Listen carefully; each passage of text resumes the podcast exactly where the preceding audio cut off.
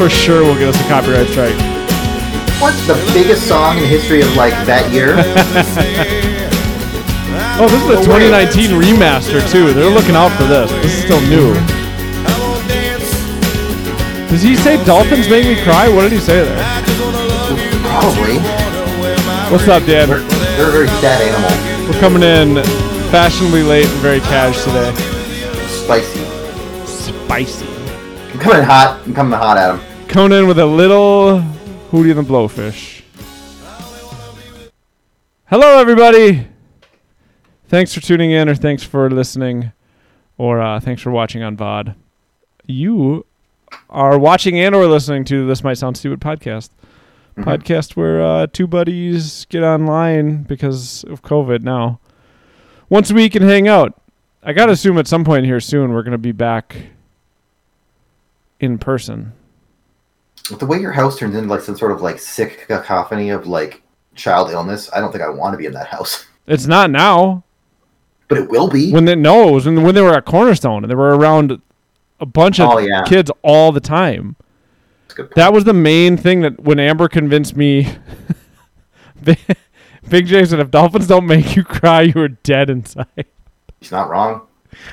Uh, that was the big thing that convinced me. I because I I wasn't super worried about my kids getting COVID because the data was all showing like it's not that bad for kids by and large. I mean, I don't Mhm. want them to get it and find out, but when Amber brought up, she was like, the other thing that we have to consider is if they're at school, they're going to get sick all the time. And because of COVID, we're not going to be able to send them, like, if they have a cough and a runny nose but no fever. So we're going to have to take all this sick time. And when she brought that up, I was like, oh, shit. It is, it's going to be way less stressful to just take them out and have them in, like, in home daycare Mm-hmm. because we won't have to be taking sick time all the fucking time. Uh, yeah. If dolphins don't make you cry, you're dead inside. Uh, me and Big J are gonna start that podcast. We're talking about that's the Miami Dolphins. It's your sports podcast. Yeah.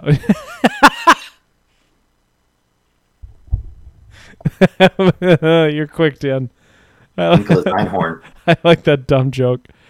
Um, yeah, if this is your first time listening to us, you should subscribe to us because we track uh, how many subscribers we get. Uh, we look at it like once every six months. But send personalized letters. Because if we if we look at it every month, it's disappointing. But if we look at it like every six to nine months, then it's cool. Because hmm because we uh, I'm getting distracted by chat again.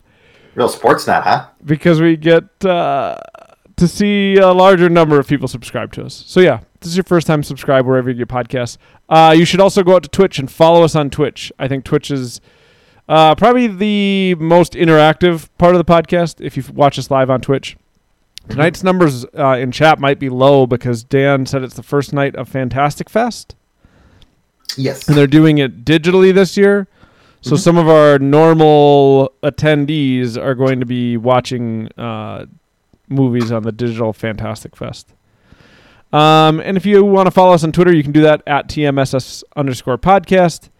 Um, and if you ever want to email us a random topic or anything like that, you can. It's uh, at or it's this might sound stupid at gmail.com. Uh, just me and Big J for right now. I don't know. I don't know who's gonna boop in and out. Uh, but I think yeah, I think a few of the regulars are watching uh, Whatever movie's on there. whatever movie that is being. I don't know how they're doing. it. Do you know how they're doing it, Dan? Yeah, there's some like streaming site that uh, can can like host like big groups of people watching the same movie. Yeah. Okay. So they don't have to worry about starting at the same time.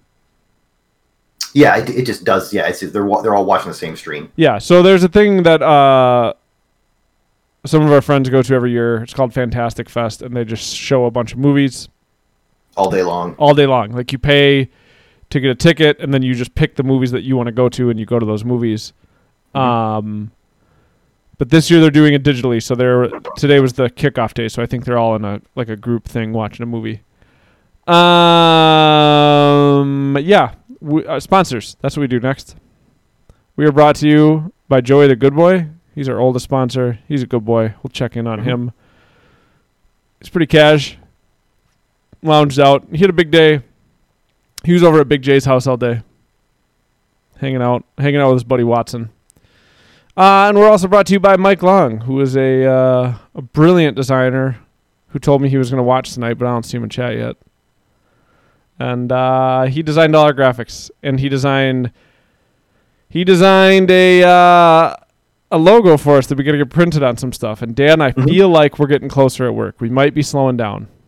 Oh yeah, We might be slowing down to the it'll- point that like it's not enough. so yeah. overwhelming that I can Google hmm like uh, custom custom beer cozies. Speaking of beer, what are you drinking, Dan? Everybody, that was professional. That was a, that's Oh, yeah. called a segue in the biz. Um, one can of this at the the store. Uh, it's called Dad's Stoked from Black Stack. All right, oops, Uh, it's a triple. triple IPA. IPA. It's ten and a half. Holy shit, Dan's gonna be lit up by the end. It's kind of a soft crack. Oh, Ah, I think you peaked it. So I think you peaked it. You don't think you're pouring on camera, right? no, I I'll see if I get it close to the microphone. Ah, I gotcha. What'd you say it was? 10 point something? Ten and a half. 10 and a half. I listened to uh, our buddy Brett's podcast. They put out their first podcast. It's called. Oh, shit. I know You have to stop. You have to stop talking TMNT on CBB. Oh, my God. Speaking of, I, I finally made it through that first episode. Uh huh. and the the play between um, Spurl or whatever that character's name is. Brig. I mean Sprig. uh, It's basically what's his face. Um, Sean Non distant. Shaun Diston. I almost said Sean Astin. The play between Shaun Diston, like being so in love with that, and Scott Aukerman just like shitting on the Teenage Mutant Ninja Turtles movie that he'd never seen. Mm-hmm. I love I love how often Scott Aukerman points out like how bad of a movie it is, but because Shaun Diston is our age and like loves that movie from when he's a kid, Mm-hmm. he's kind of like, ah, oh yeah, yeah, yeah. like he realizes it's not a very good movie, but Mm-hmm. you can't not love it because you grew up there. Exactly. Um, their podcast is called Private Sector. They uh they were drinking stuff from Black Stack. I'm pretty sure. Oh, nice. uh yeah it was their audio sounds really good um brett tells a very funny story about when he was camping it um, him and Meaty? yeah. And they talk a little about uh the state fair which is like drive through this year? It, yeah, it was all drive through. okay. So uh, oh man. It's heavy today. Igloo where are you at? I i call out your awesome cooler every week Playmate, I keep my beer in it so I don't have to leave Dan hanging unless I have to go pee. Armani. It keeps my it keeps my beer cold. Today I just have a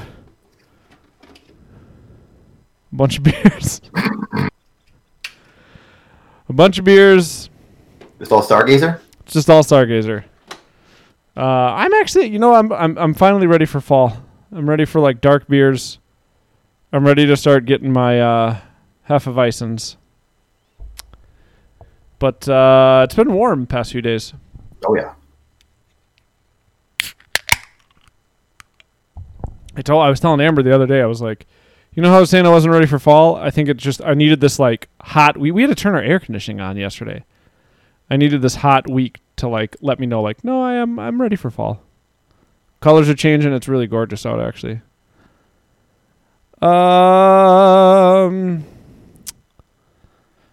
I'm giving chat a little bit of time for people to join in case they do. Dan, Bropes, Ropes. Big J. God damn, that's a good beer. God damn, that's a good beer. I mi- th- I might like this more than Wonder Stuff at this point. Okay. Okay. Um, let's talk a little sumo. Okay. My boy Enho, the past two days, been the Matador. He start he started off real bad. He's not having a a, a, good uh, 15 days or how many days? 15. Yeah, he's he's not having a good run here. He will drop some ranks. You think he will? Because he's so after today he's four and Nine, nine, four and eight. four and eight. Which Joey, where are you going? that- that- Uh, Joey's trying to go upstairs. Amber, if you're upstairs, Joey wants to come up.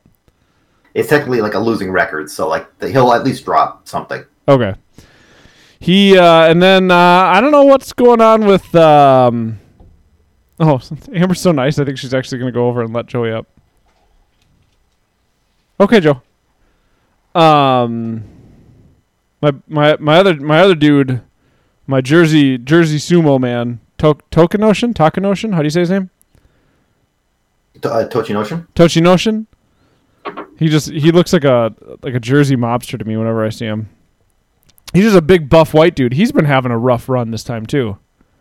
He, he's he's had issues with his Knee, like, right? Was Yeah. it was he a Yokozuna at one point or was he one under Yokozuna? He was yeah, he was an Ozeki. He was okay. Um yeah, I've been watching it more regularly. There was another one today. I think it was a guy named Ocean, O S H I N. Does that sound right? That's not a person. That's not a person. Okay. Nope. Uh, well, there was one guy who like I've I almost never see this, but he like it was it was pretty neck and neck. They're like pushing hard on each other, and then he kind of judo through the dude. And like after after the guy was on his belly, the du- I the dude was like like showed emotion and like borderline celebrated, which you very rarely see them do. I wonder who it was. I mean, there's uh, there's uh, one of the things Onosho. Maybe that's who it was. Uh, yeah, like when when when the when the smaller guys, when like the lower ranked dudes Oh god, He- everybody sees that now. uh, beat the higher ranked guys. They, um, they get a little amped up. Oh yeah, especially like you'll you'll see them with some with some emotion, especially to be like a Yokozuna, and they're like, because yeah, they could go their entire life without being a Yokozuna, and they'll fight. You know, they, they might be like zero and twenty or something like that, or Oh, no show? Does that sound right? that's a guy. Hold on, I'm watching it. Here, I'll put it up over my face so other people can see it. Yeah, I think it's this one. Oh well, yeah, yeah. So watch. See, like that that nod and that strut. I've just never Yeah, he- seen. Huh? He's I think he's young. Okay. Um, that Terunofuji guy, like he he used he's the guy I was talking about two weeks ago. Yeah, he's yeah. the one that won the last tournament that that blew out both. Like he had to he had to drop all the way down. oh And yeah. then, and, then, and then win his all and then his way like win his way all the way back up. Okay. Yeah, he yeah he was an Ozeki that got hurt and dropped all the way down to like Division Five, and decided like Yeah, he like dropped down to an amateur rank, right? Yeah, he wasn't getting you don't get paid at that level. Yeah. Yeah. Uh, but yeah, that like I've just I haven't watched as much as you, but I I've watched some, and I've just never seen somebody like kind of you know they're just they're very kind of oh, uh Jack. uh what's the word I'm looking for? Not still, but they're very Stoic. stoic. Thank you. All I could, I could think of still and placid, and I was like neither one of those is right. They're very stoic Mhm. usually in Mhm. victory or in loss. Yeah. he, he started uh, he started showing these last couple times uh the pre uh the, like the pre-clash thing where they go back and get get the salt And, yeah, and they like slap their Well, you watch like a when it gets to be like a like Yokozuna versus like like uh, Yokozuna or like Yokozuna versus like that like it there's a weird intensity to it like when they like look at each other and like because they like you you kind of like do a thing what like whatever like you've decided your kind of like like like bow thing is to each other and then you then you kind of like scurry back and like you're just like just basically psyching yourself up for like yeah. the- to go back out there. It, it can be pretty intense. I really like your definition of scurry because that's what Yeah. some of them do. Like to go yeah they, to go to go to the cloth and get the salt. They do kind of like. Uh, I've I've liked never- that he started to show that. I, I never seen like a full fight once, and it literally does that three times. So they go out, they kind of like bow at each other, They go back, they come back out, they bow at each other, they go back, they come back out. Wow. It's like it, it's like a, it's like a two minute process. like before the fight. psyching themselves up. Yeah, and it's kind of like, I you know I'm sure there's there's some history to it Oh yeah. um, as to as to why it is. Remind me. So when they, there's one guy who puts his fist down first. Doesn't matter who. Doesn't matter who. Nope. But they have. It's like because usually what happens is there'll be three fists down, Mhm. and then the fourth one like barely touches or doesn't even touch, and then they slam into each other. Yeah, Yeah. Okay. it, it, it doesn't matter who does it. It's just Once four fists are down. Yeah. Okay. Yeah, it's uh, it's been fun. Today was the I had to watch it just before the podcast started because I didn't get a chance to watch it at any point. yeah. It's a it's a it's, it's a fun little 15 day event every couple months. Yeah, and the videos don't take too long to watch. Mm-mm. Videos take what are they like 12 13 minutes? Uh, like 23. Are they that long? Yeah. I don't know. You can watch them in chunks uh, Mhm. between stuff. Uh, unless like today, I didn't. I didn't watch it today because I was on three thousand. It's like I don't want to pause it every thirty Yeah. seconds. Uh, anything else? I got nothing else new. Mm-mm.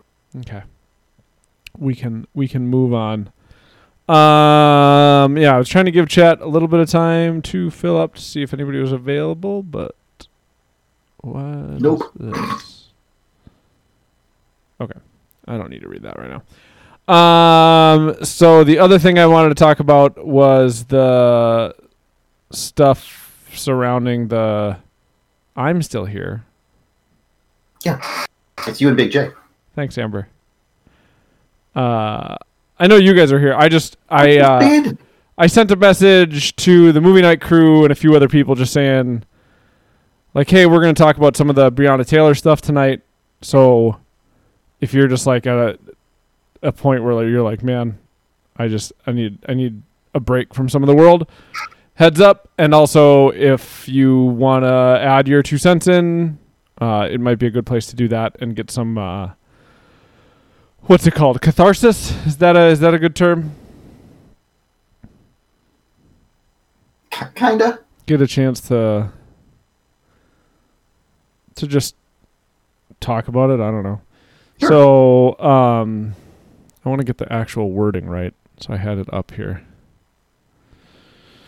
Uh, so this is from NPR.org. Brett Hankison, who was terminated in June, has been charged with three counts of wanton endangerment over shooting in the neighboring apartments. Um, and so nobody was nobody was shot in the or Jesus nobody was charged in the uh, the murder of Breonna Taylor. No.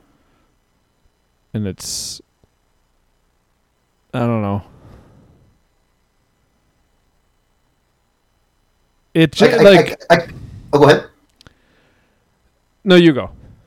Oh no, I was gonna say like I can understand why a grand jury didn't indict anybody. Why? I don't. I'm not saying you're wrong. I'm just curious to hear. No, but like I don't think the DA necessarily wanted it, and without any like actual like footage of the event, they can easily just kind of say that. Well, this guy shot first, so well, and they can say they, they were in self, they were in self defense. One of the weird things to me that I don't understand is they can say they had a no knock raid warrant, but they can say, but they're like, yeah, we knocked and announced ourselves as police. And I, when I read that, I was like, well, why did you have a no, why did you have a no knock raid? Why even have them if you're if announcing yourself as police, anyways? That doesn't make sense to me. Not saying I'm right. Well, it, it, it's because they don't have to announce to the police; they don't want to. But why? Yeah, I don't get it. I don't. So they. I, I think, think no knock warrants are going to go away. I hope so. It's, it's it seems like that's that should be an easy get. Hopefully, Yeah, I hope. I. I mean, I've. I'm gonna do a thing that I hate that Joe Rogan does, but I'm also mostly just talking to my friends, and not millions and millions of people. I don't know what the actual statistics look like, Mhm. but I don't know how much of a need there is for no knock warrants. Like how many how many uh what was that movie we just watched with Keanu Reeves? And surfing? Point Break. How many point break situations are there where like th- they're going to serve a warrant and it's just a fully kitted out house of dudes with a giant arsenal? Not not super often. I'm not going to say it will never happen. No, me either, but I can't imagine it's For I mean- for a for a drug charge like they were trying to get there, it probably wasn't. It probably didn't need to be a no knock warrant. were they at the wrong house? As far as I know, no. It's like the way, the, I, but I can't tell. Like I, I've, I thought I've read that it wasn't the wrong house, but the warrant was for her boyfriend, and they were trying to say that they used that he used that house, her house, as like a, a place to store drugs. Mm.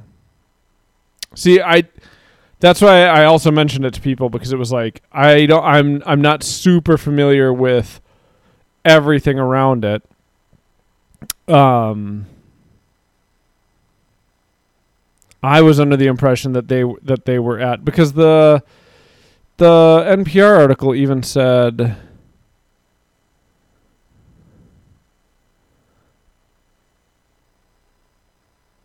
Yeah, dur- the a 26 year old emergency medical technician was killed in her home during a botched narcotics raid. But It was then I, botched. huh? It was botched, in that people died. Okay, so that's that. See that they did. I There's think, no I think that's what the botch part means. there's there. no link to it, and I was trying to read up before the podcast, but like after my kids went to bed.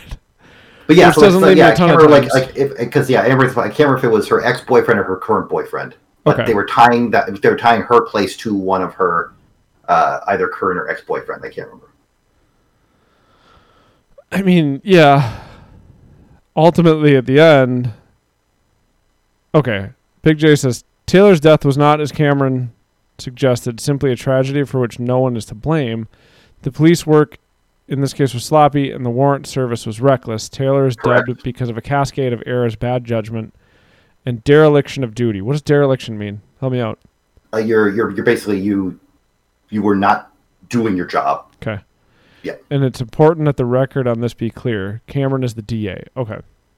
Yeah, Cameron is not. Uh, I, I've seen a I read a couple articles on the route where like they Cameron is a black man, but he uh, there's a good chance that he's trying to work his way up the Republican Party Okay. as as the black guy. Okay. And that I mean that's So they, they, they took his his his his tears and things like that in the uh, in the in, in his press conference as a show of uh, as more of an act of like trying trying to seem like he cared. okay. Um I'm gonna open this. Big J put in our chat uh correcting the misinformation about Breonna Taylor. I'm obviously not gonna read this on the podcast. I will read it after the fact. And I'm also going to tweet it from the This Might Sound Stupid account real quick here.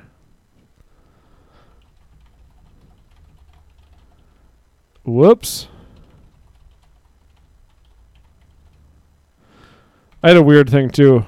Uh, this is this is unrelated, and I don't want to get into it a bunch because I want to keep talking about this. But t- today, I was going to say, like in our tweet, reminding people that we were live tonight. I was going to say, like, we're going to talk about some of the Breonna Taylor stuff, and I was going to hashtag it so that the hashtag gets trending, and that more people are seeing it, and more people are seeing that people are talking about it, and things like that. And then I started. Then I didn't do it because it was I, I it was weird because I was like, I feel like this seems like I'm advertising my podcast, and I'm using the murder of this woman to advertise my podcast. When what I want to do is how like be a part of the trending hashtag. Do you get what I'm saying? Mhm. So I I ultimately didn't tweet that we were going to be talking about it, and I'm I'm still I'm still not sure how I think I want to ha- handle that.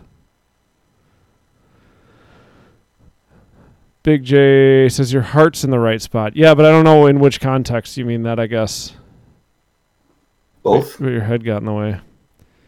Yeah, I don't know. It just felt weird. Like, hey, come listen to two white dudes podcast about this. Um. Yeah. Feel free to use the hashtag. Yeah, I think. I don't know. I'm just gonna have to think about it because it can't. It's. I mean, you have two kids at home. You know what it's like, Big J. It's like I'm trying to just real quick tweet not ignore my kids. Nemo's all excited about this new math work he had. Aurora's running around trying to destroy everything and be a total dick because that's where she's at. and it's like, Amber's tired. I'm tired. I'm trying to make dinner. And I just started to think like, I don't know. I feel weird about this, so I'm not. I'm just because I feel weird about it. I'm not going to tweet. So I just have to spend more time thinking about like how I want. I know how my like my personal account can be involved in those hashtags and stuff like that. But I just have to think more and probably talk to Dan more about like how do we want that account to be involved in those things in a in a way that we're comfortable with. Because I don't know, and I might I might seek your advice too. You're a smart dude. Uh, I feel like we need to advertise that good people are having this combo. Yeah, I feel the same way. Mhm. Um, I saw one tweet that was like, and it's it's sad. It's also funny. He was it, the tweet was like, "Yo, I feel like wh- I feel like white people asking, do you know all the facts though about the Breonna Taylor case is racist as fuck." And when I read it, I was like, "Yeah, he's kind of right." Like I, w- that's where I was saying to friends tonight, like, "Hey, if you can come and add in, I don't know, I don't know all the specifics about it, so it would be Mhm. helpful the more people there are." to kind of help dispel any misinformation that people might be sharing and promote the actual information that's important. Uh, but yeah, that question of like, do you know all the facts though? It's like, dude, slow down.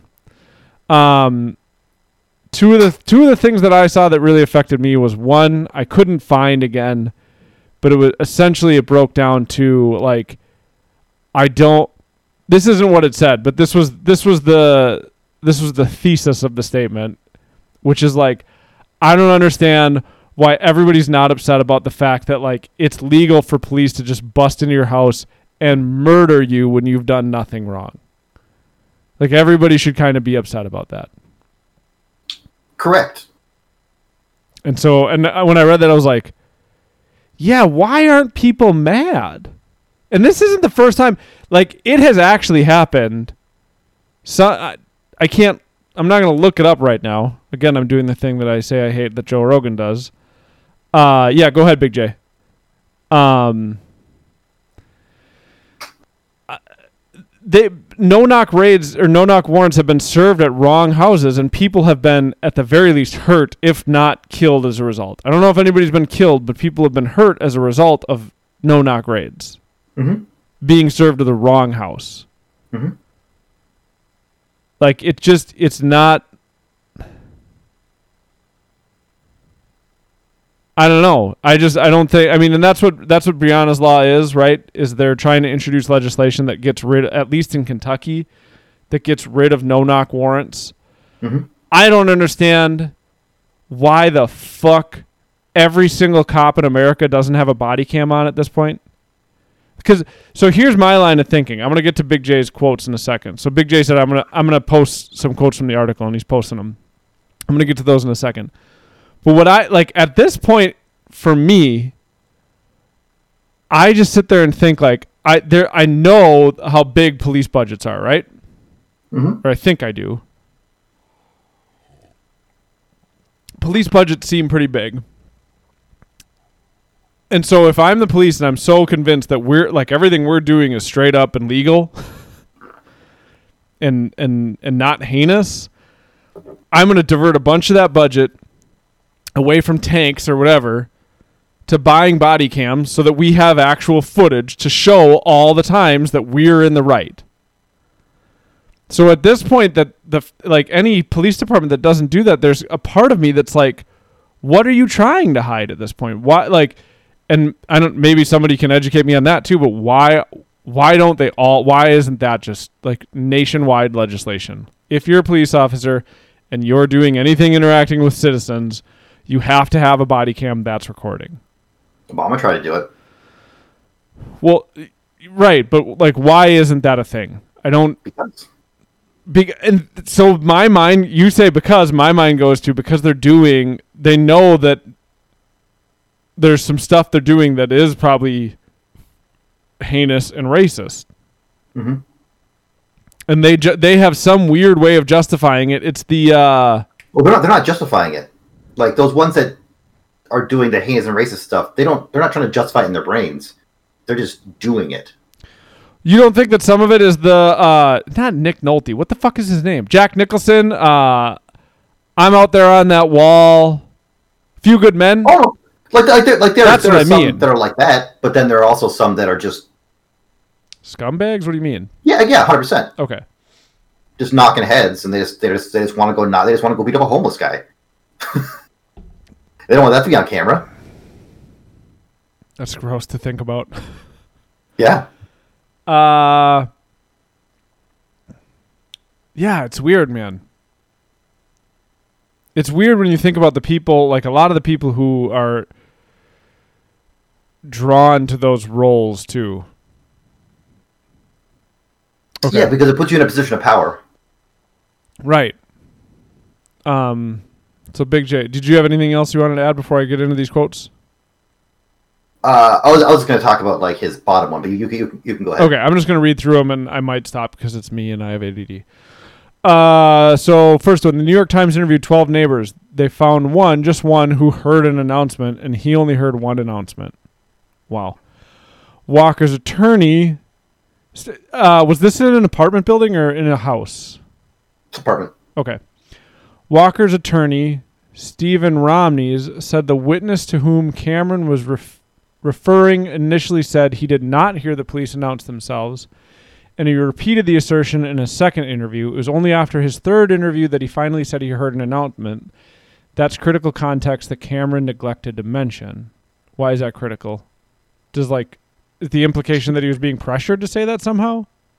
That or he maybe he changed maybe he like he just maybe he changed the story, but nine but like all the other witnesses did, did So at a certain point it was 100% and then it turned to 99. correct. Okay. Yeah, we're like yeah, all this. Oh, but yeah, like one of yeah one of ten was saying that the police announced themselves. But he he only said that the third time he was asked, not the first two, right? I don't I, I don't remember what. uh, Well, that's what it's said. saying, I think. He repeated the assertion in a second interview. It was only after his third interview Yeah. that he finally said he heard an announcement. Okay. The portion of the warrant authorizing a no knock entry cited only cut and pasted information from the four other warrants that were part of the same investigation. This is a violation of a requirement set by the Supreme Court that no knock warrants should be granted when police can present evidence that a particular suspect is a risk to shoot at police or destroy evidence if they knock and announce. They didn't do that. Why doesn't anybody get legally punished for that, I wonder? Because the people that would have to do it are uh like someone like a William Barr, I, I don't know who that is. uh, the most powerful police officer in the world in our in our country. Okay. He's the, he's the attorney general. Okay. Sorry. You, should, you should know you need to know that name. Well, Uh, I do now. I don't know if I'll remember it. Well, you should because he's very he's not a good person. Okay. But it's it's it's beholden on the people above them to hold them accountable. And if you have a very much a a Trump uh, Department of Justice, it's not going to Yep. I follow. um, and then Big J says, I bet it's the police unions holding out. They're there only to protect each other. The unions don't seem to give a fuck about the general public. They think it's a constant war. Well, that's the thing. It's it's and like that's why you know it's we, we could you could talk about like you know which police officers don't want the cams. That's all null and void because it's it's a police union thing, and they, as as we talked about, uh, at you know at length, you know a bunch before. It's they have so much power, and their entire job is being very good at making sure their people don't get in trouble. And body cams are the antithesis of that for them. See, but that like I hate that because in my mind it's like, well, if you're not doing anything wrong, the easiest way to settle this argument every time, I mean, every time, you know, I'm I'm being hyperbolic, but the the easy way to settle many of those is to show the body cam footage. If if what you're asserting is true that so like think about how easy it would be. You wouldn't have to rely on 12 witnesses and one who changes his story and blah blah blah. If you had a fucking body cam, you could be like, "No, we announced 3 times that we were hmm. police and then he shot at us." And they'd be and somebody could be like, "Bullshit." And they'd be like, "Well, what's the fucking video?" There's th- and three of us took video because there were th- or however many people were in, involved in the raid. So like that's such that's a dumb argument if that's their argument that they're trying to protect the police officers. It's like you, if what you're saying is true, you should be sitting there going like I we wouldn't be under this all this pressure and all, you know, all this all this judgment and people wouldn't be this upset at us, the police officers at the very least, right? If we had body cams. Why aren't you supplying with body cams? They could. Uh, what's the? I can't words tonight. You're not a good worder. They could. It could liberate us, but that's not the right word. But no, like, but that's that's it's yes, that's if if you if you knew that the majority like of your the people that you're the union for were operating at, always in good faith, but it that's not how it works. So they don't want it. Well, that's got to be the answer. I don't know. I don't know. I wish some. I wish some Trumper, like Blue Lives Matter person was here, and don't take me saying Blue Lives Matter as a way of saying like police lives don't matter or take that out of context in some weird way. I just wish there was some other person who could say, "Here's here's the reasons that we shouldn't have body cams." Because I can't think of a single one, unless you're art. Art. Oh, well, we already clipped it. Adam, Adam going, "Blue lives don't matter. I don't like the police." It's everywhere. now somebody clipped Dan actually saying I don't like the police. Oh shit! I just said it too. Well, we got.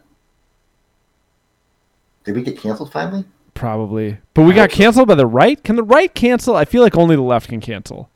The right, the right can cancel, but in the same way that if you try and cancel someone on the right, then They're not left watching. then They're not watching then shit pay more anyway. attention to that person. Um, if your only answer is money, police departments have money. Yeah. Like, if your only answer is it would cost taxpayers money, uh, it's not a, it's not a legitimate answer. You No, have you might have money. That it's that's what you kind of hope is coming from because like it's never been this bad before. Like I'm not saying bad in like the amount of people that have been like killed, but it's never been like this bad for them with the amount of pressure that they've been under. Uh, for a series of this many months. So uh, you you would you would hope that after November that like if there's if there's a change in um, in Congress and whatnot that that could push things in the right direction. I can't think of it. I if I try to put myself in the mental space of like people wanting to protect uh is rights the right word the I'm going to say this and somebody can correct me to a better way to phrase this. I can put myself in the mental space of somebody wanted to protect the rights and safety of police officers. Because It's the same thing with the doctor. You you like you that, that they need to have certain correct. certain rights so that they they can be so they can be willing to go in and do a very dangerous thing to your body. Correct. Or t- or with the community or whatever. Correct. I can put myself in that headspace. Sorry, I just burped on mic. The headspace I can't find is an argument against body cams being an asset to protecting those rights and safeties.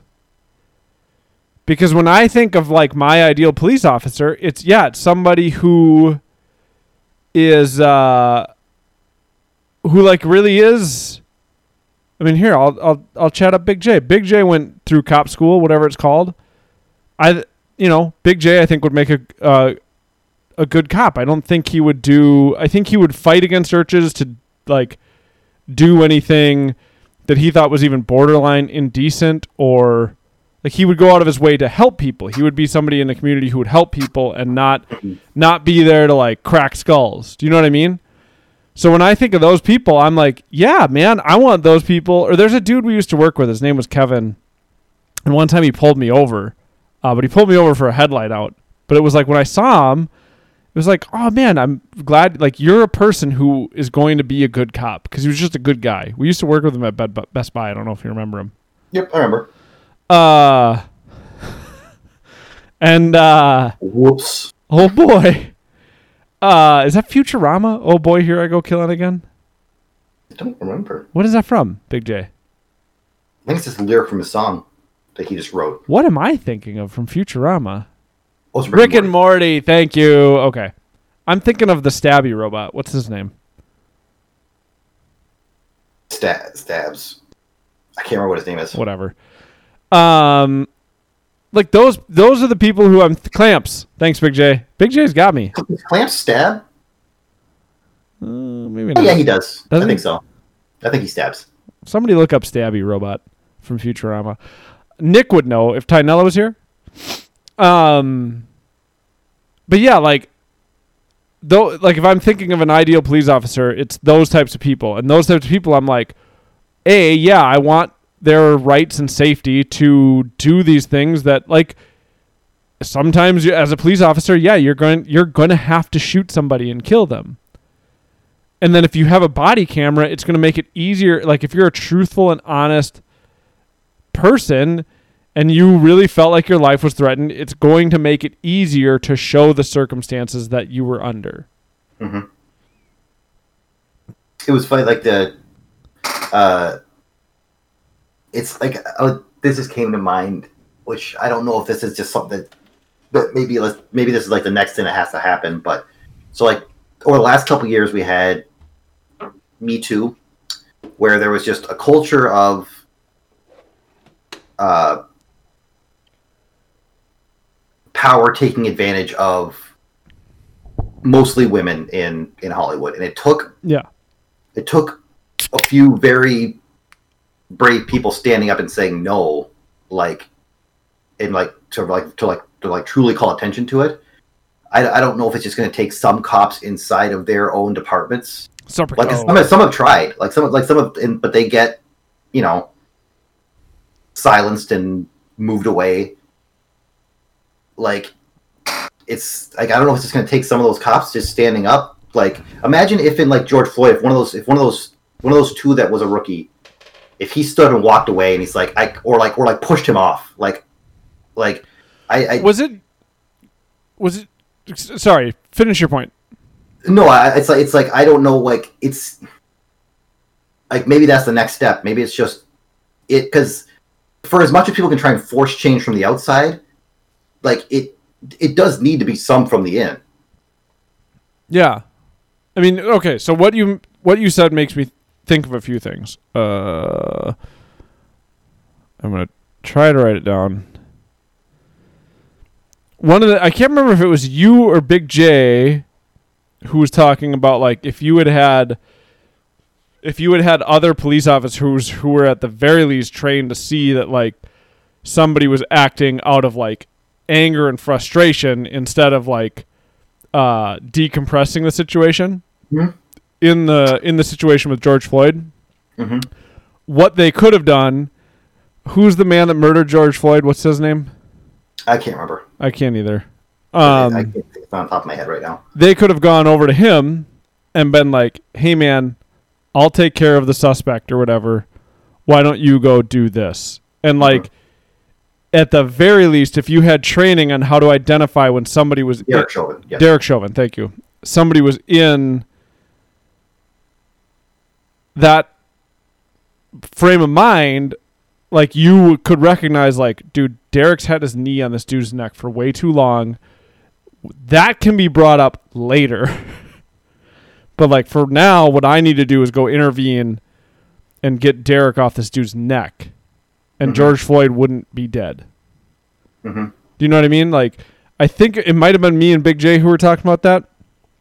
But like training, training officers at the very least on how to interact with one another in that regard. Does that make sense? Yeah, because like it's it's supposed to be the same as the military, where if you are given an order that you do not agree with, you it is your duty as as a, as a member of the armed forces to not do it and to report it. Yeah. So Big J says, did one of the rookies say something? I thought they did early on, and Derek essentially said, "I got this." I, and that that's that's one of the that's that's a we that's the the weird thing because it's yes it's it's they put their trust in their senior officer. Mm-hmm. Yeah, that's what Big J Who- said. Yeah, exactly. So they, they put their trust that- in their senior officer, and that and he he failed them. Yeah, they were such failed so rookies that they didn't feel that. empowered enough to do anything. Because Yeah, I'm not that's, I'm that's, not that's, saying it's a that's the cure culture all. of like violence and silence in it. Where if, if they know that as a new rookie in the police department, if they had said anything or made him look like a fool on the street, they're they're pushing yeah. paper or they're gone. Well, and okay, so that makes me come back to my other thing, which was uh, I loved the tweet that I saw this in because they were like, "Hey, I'm going to retweet this for anybody who's still pretending like they don't actually understand what uh, defund the police means." Mhm. Um, and it was Ocasio-Cortez asked, like, talking about what defund the police means, and she had a really if you if you Google it, you can probably find it. I should probably try to Google it, but it's it's hard to go- we it's hard to Google stuff like and be engaged in a conversation with you and not have dead silence. But Sure. essentially, what she said is like, I think what I'm talking about is what a police presence looks like in the suburbs, and she just goes on to kind of explain better. Yeah, Jamie. Uh, she goes on to explain better what she thinks defund the police looks like, and it doesn't mean not having police. It means completely altering the police presence. It like, you know, by and large in Woodbury, we don't have police like, murdering. cop- cops still will murder somebody. It's happened, but it's not happening at the level. Do you mean kill or murder? You mean murder? It, it, Because uh, in my opinion, it- it's like if it's, a, it's it's a if a police officer kills somebody, but that person was going to kill the police officer, if the police officer didn't kill the, you know what I mean? That they killed them. Like they did take that person's life away, but it's self defense. It's not like murder is what Derek Chauvin did to George Floyd. And I, Yeah. I really try consciously to use those words because that's he murdered him. He No, sat on his like- neck until he died. like no like like there there's one that I, I I told you about you but you probably forgot that where I it seemed pretty it, it seems like they didn't have to shoot this man in the neck okay. because again it, was- it it it comes back to maybe the police shouldn't maybe it should have been police with guns there maybe like maybe Oh, the was this the Woodbury th- the Woodbury dad or whatever? yeah Yeah, yeah. Okay, I remember you talking about that. so it's like it but again like you know it's like getting them to look like us is a, is a good step but then we still need to change even in woodbury No, no, no, no. what? Yeah, well, and I mean, there's so much more that goes into the suburbs being able to have policing that looks like that. Um, Like I, I was listening to something on Vox where this guy. So there's this uh, the thing you're supposed to do to report police, uh, like misbehavior in New York to like this like review board, uh, because this guy's like, oh yeah, it was like it was like Halloween and. The, the cops were, were, were like chase these kids down down their street, and like one of the cops like hit a kid with the, like hit one of the kids with his car, and then the kid like got off and like ran away, and then the cop drove away too. And so this guy wanted to report that like this thing happened, uh, and so back in like the seventies or something like that, like New York tried to put in place a, something where civilians if they if they if there was wrongdoing, they could report it to this review board. It was supposed to be independent that could that had power that could review the case and uh, suggest like punishment or things like that. Uh, the police didn't let it happen. They made it so that they were the ones running the review board.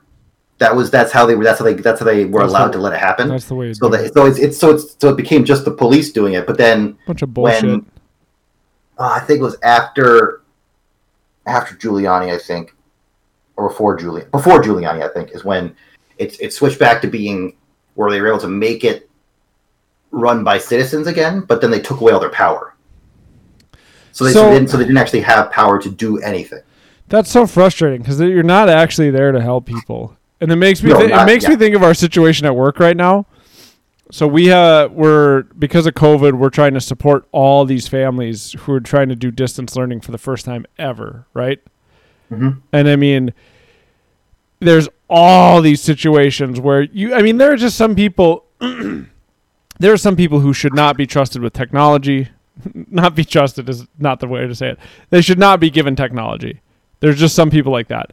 There's there's other people who are like they still have to go to work, so it's grandma and grandpa watching these kids. So it's like 70 year olds calling like, "Hey, I'm trying to trying to get my granddaughter onto an iPad, but the internet is like a fraction of my life. You know what I mean? Like, uh, and there's other people who English isn't their first language, and all the directions that are going home are in English, and the iPad's in English, and I speak English on the phone, right? And so I've had a number of calls, and I actually I talked to you guys about it, and I'm going to be very very non-specific on this, but I heard a coworker the other day saying, "Yeah, I don't do that. Just go to just go to this website and call this number, and they'll help you out." Because that's not something I do. And when I asked this coworker, like, "What were you telling that person to call us for?" It was totally not something they should be calling us for. Mhm. There there are resources available for that, but it's the same thing where like you're not thinking it you're not thinking of this like literally this kid in front of you in that example that one really kind of got me because like this kid in front of you was asking like hey i can't do my work and it that one got me a little bit more to be honest because like this kid is an immigrant kid like and you know that like i just think that oftentimes i see like immigrants come and they have to work a thousand times harder. So they're trying to do their best to like get their work done. Mhm. and you're just like i don't want to deal with you. Mhm. so you're just shrugging them off onto yeah just call this number. Because what you want to do is eliminate them from being a hassle in your day right then you don't actually want to help like the person that's in front of you that it's like your like that's a part of your job is to help them uh That that that's, that's at least what, help them get to the right resource That's That's what I what mean. nine one one became.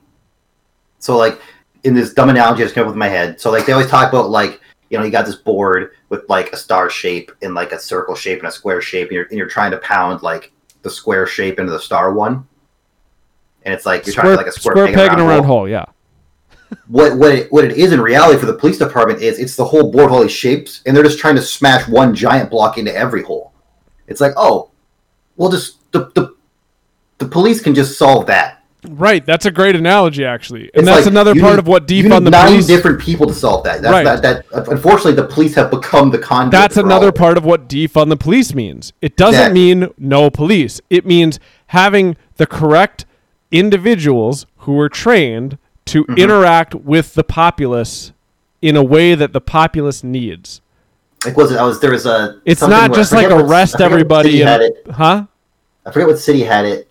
Uh, where if you did call and it was something with like uh that needed like a not a psychiatrist, but but someone with mental health training, it would send them. And like all the like all, all, all the people were always like, well, you know, it's like, well, there's gonna the the police dispatcher is just gonna send that guy. Gonna get, you know, it's gonna be a dangerous guy. He's gonna get shot. It's like no, like the like the, it'll still go to the police dispatcher. They'll they've decided that it's a non-threatening situation, so they're gonna send the. Like they're, they're gonna send the psych.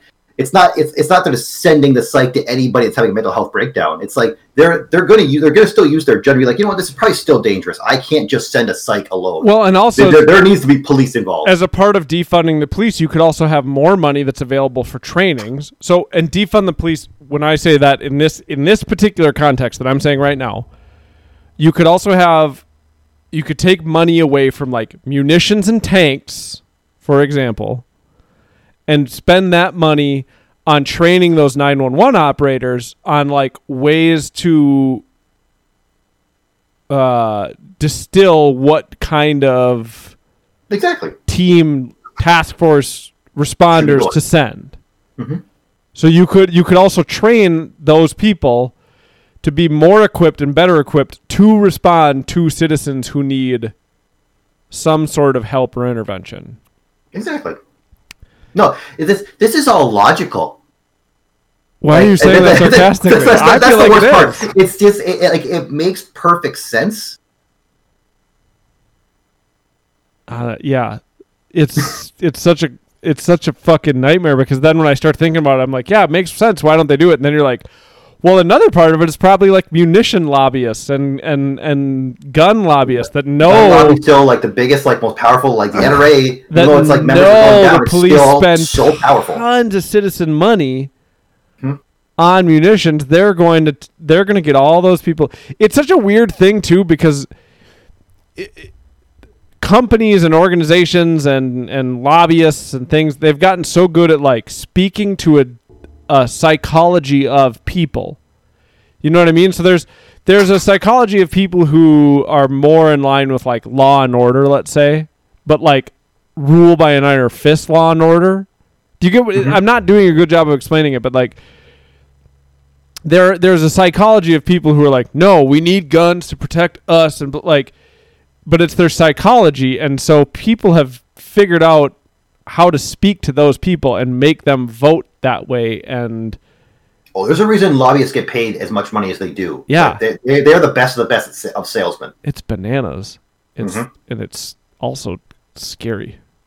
They're so fucking good at their jobs, man. It's amazing. Like it's it's like not not to speak like it's a great thing, but it's like they they are they're at the height of their craft.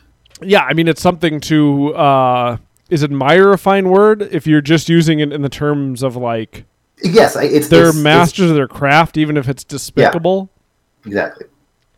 Sometimes it's not and it isn't always. I don't know.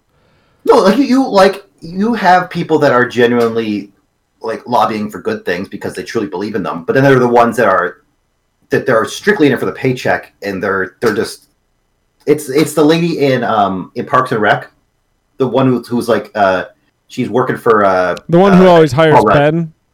Yeah yeah she's working for Paul Rudd at first yeah. like like you know she's she's she's in it because she's great at getting people elected like that, that that's that's how she gets off but she doesn't care who or what or what they do like she like it to her it's a game To her like, she just wants to gonna- win, yeah. Yeah. Yeah, it's it's we it's it's especially with kids, it's scary to be in the middle of figuring it out. With the whole Yeah, world. like it's something where like you hope that your kids are so young that that the the change that we hope is is coming from this like will be at least felt by their generation. Man, I hope so. My fear is that like our country's gonna, you know, by the time my kids are twenty, we're gonna be like the USSR and just on the verge of crumbling. Because the communists. Just because our country can't get along, like uh, nobody can agree on what it means to be American anymore, because the message is so fucked up and confused. Because like we're talking about, they've lobbyists have figured out I, like in my mind, I really think a part of the problem is that if you have 400 million people, and I'm gonna I'm gonna do this math right, I think, hmm and 0.5 percent. Can you have 0.5 of a percent? Yeah. Okay. 0.5 percent of them Uh huh. are sociopaths. Uh huh. Is that two million? Uh Because one percent of 400 million is four million. hmm So half of that is 2 million. So you have 2 million sociopaths Mhm. who like are just and I mean obviously not all 2 million are lobbyists, but like there's going to be really smart sociopaths who are like they don't care about any kind of future consequences, even if it involves their children because they're sociopaths. Mhm. So all they're going to be doing is perpetuating a thing that gets them more money and more power or whatever it is that they want, and that just goes. So they're perpetuating that, playing to the psychology of dumber people, which Mhm. I I'm not going to claim to not be one. I'm sure there's like more leftist leading psycholo- psychological things that influence me, and I don't even realize it. But I'm but my psychology is more that way, right? Yeah. And so there's no like nobody kind of has an idea of what it means to be American anymore, and it and it, it, if I get in these I get in these spirals where I get so freaked out that like yeah, in 20 years our country's just going to crumble apart because nobody can fucking shake hands anymore. Like everybody has to be like everybody has to be villainized on one side or the other. Yeah, it, it's. I think for, for as much as like like change has to come to the police unions, you also need change at like like the highest highest level of government. Like it, it, it seems like something like a term limit can help can help that. In that, those people that have a they have a vested interest in staying in Congress, Oh, yeah. where Oh, so yeah. like, like like like like a Mitch McConnell, like hey, like he could give a shit about the like like what the country looks like. He just wants to st- he just wants to stay where he is and make his money and keep his power. But if he can only be there for eight years, it, it you sort of change the person who might want to be there. I can't remember who said it at this point, but somebody at some point said, I have an idea for how to get people to actually vote this in. You vote in term limits, but anybody who's currently in office is grandfathered into not being encumbered by term Correct, limits. because then they won't give a shit. Like they they'd be more they'd be more willing to do it. I think that's a great, great idea. Mhm. So, but then, the, then if they lose their next election, they're no longer grandfathered in. Oh yeah, Uh, Big J says, Adam, if it makes you feel better, we got through this during the civil rights movement where the nation's heart was swayed. That actually, that genuinely does make me feel better. The other thing that makes me feel better too, when I when I start to get like panicked about it, is like, I don't know, I don't know that we can totally go that way because our families are, at this point in 2020, our families are way more just, excuse this term, intermingled than they ever have been before in in Oh no, that that's, that scares the shit out of uh, out of out of out of the far right. The fact that like it's it's happening right beneath them.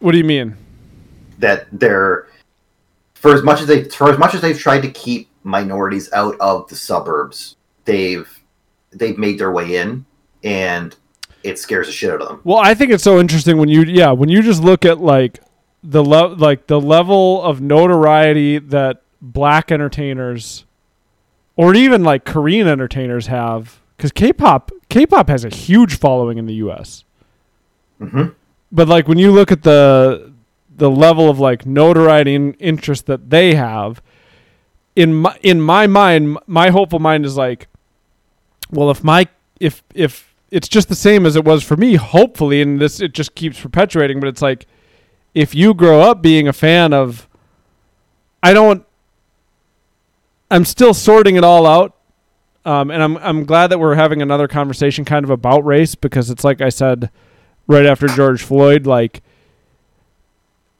when I was kind of more blind to it, I think I had an excuse for why I didn't talk about it more and why it wasn't more on my mind. But once once my eyes were kind of open to it, I don't have an excuse anymore. So if I continue to not try to be a part of the solution, that's where I should be ashamed of myself. Right? You remember me saying that?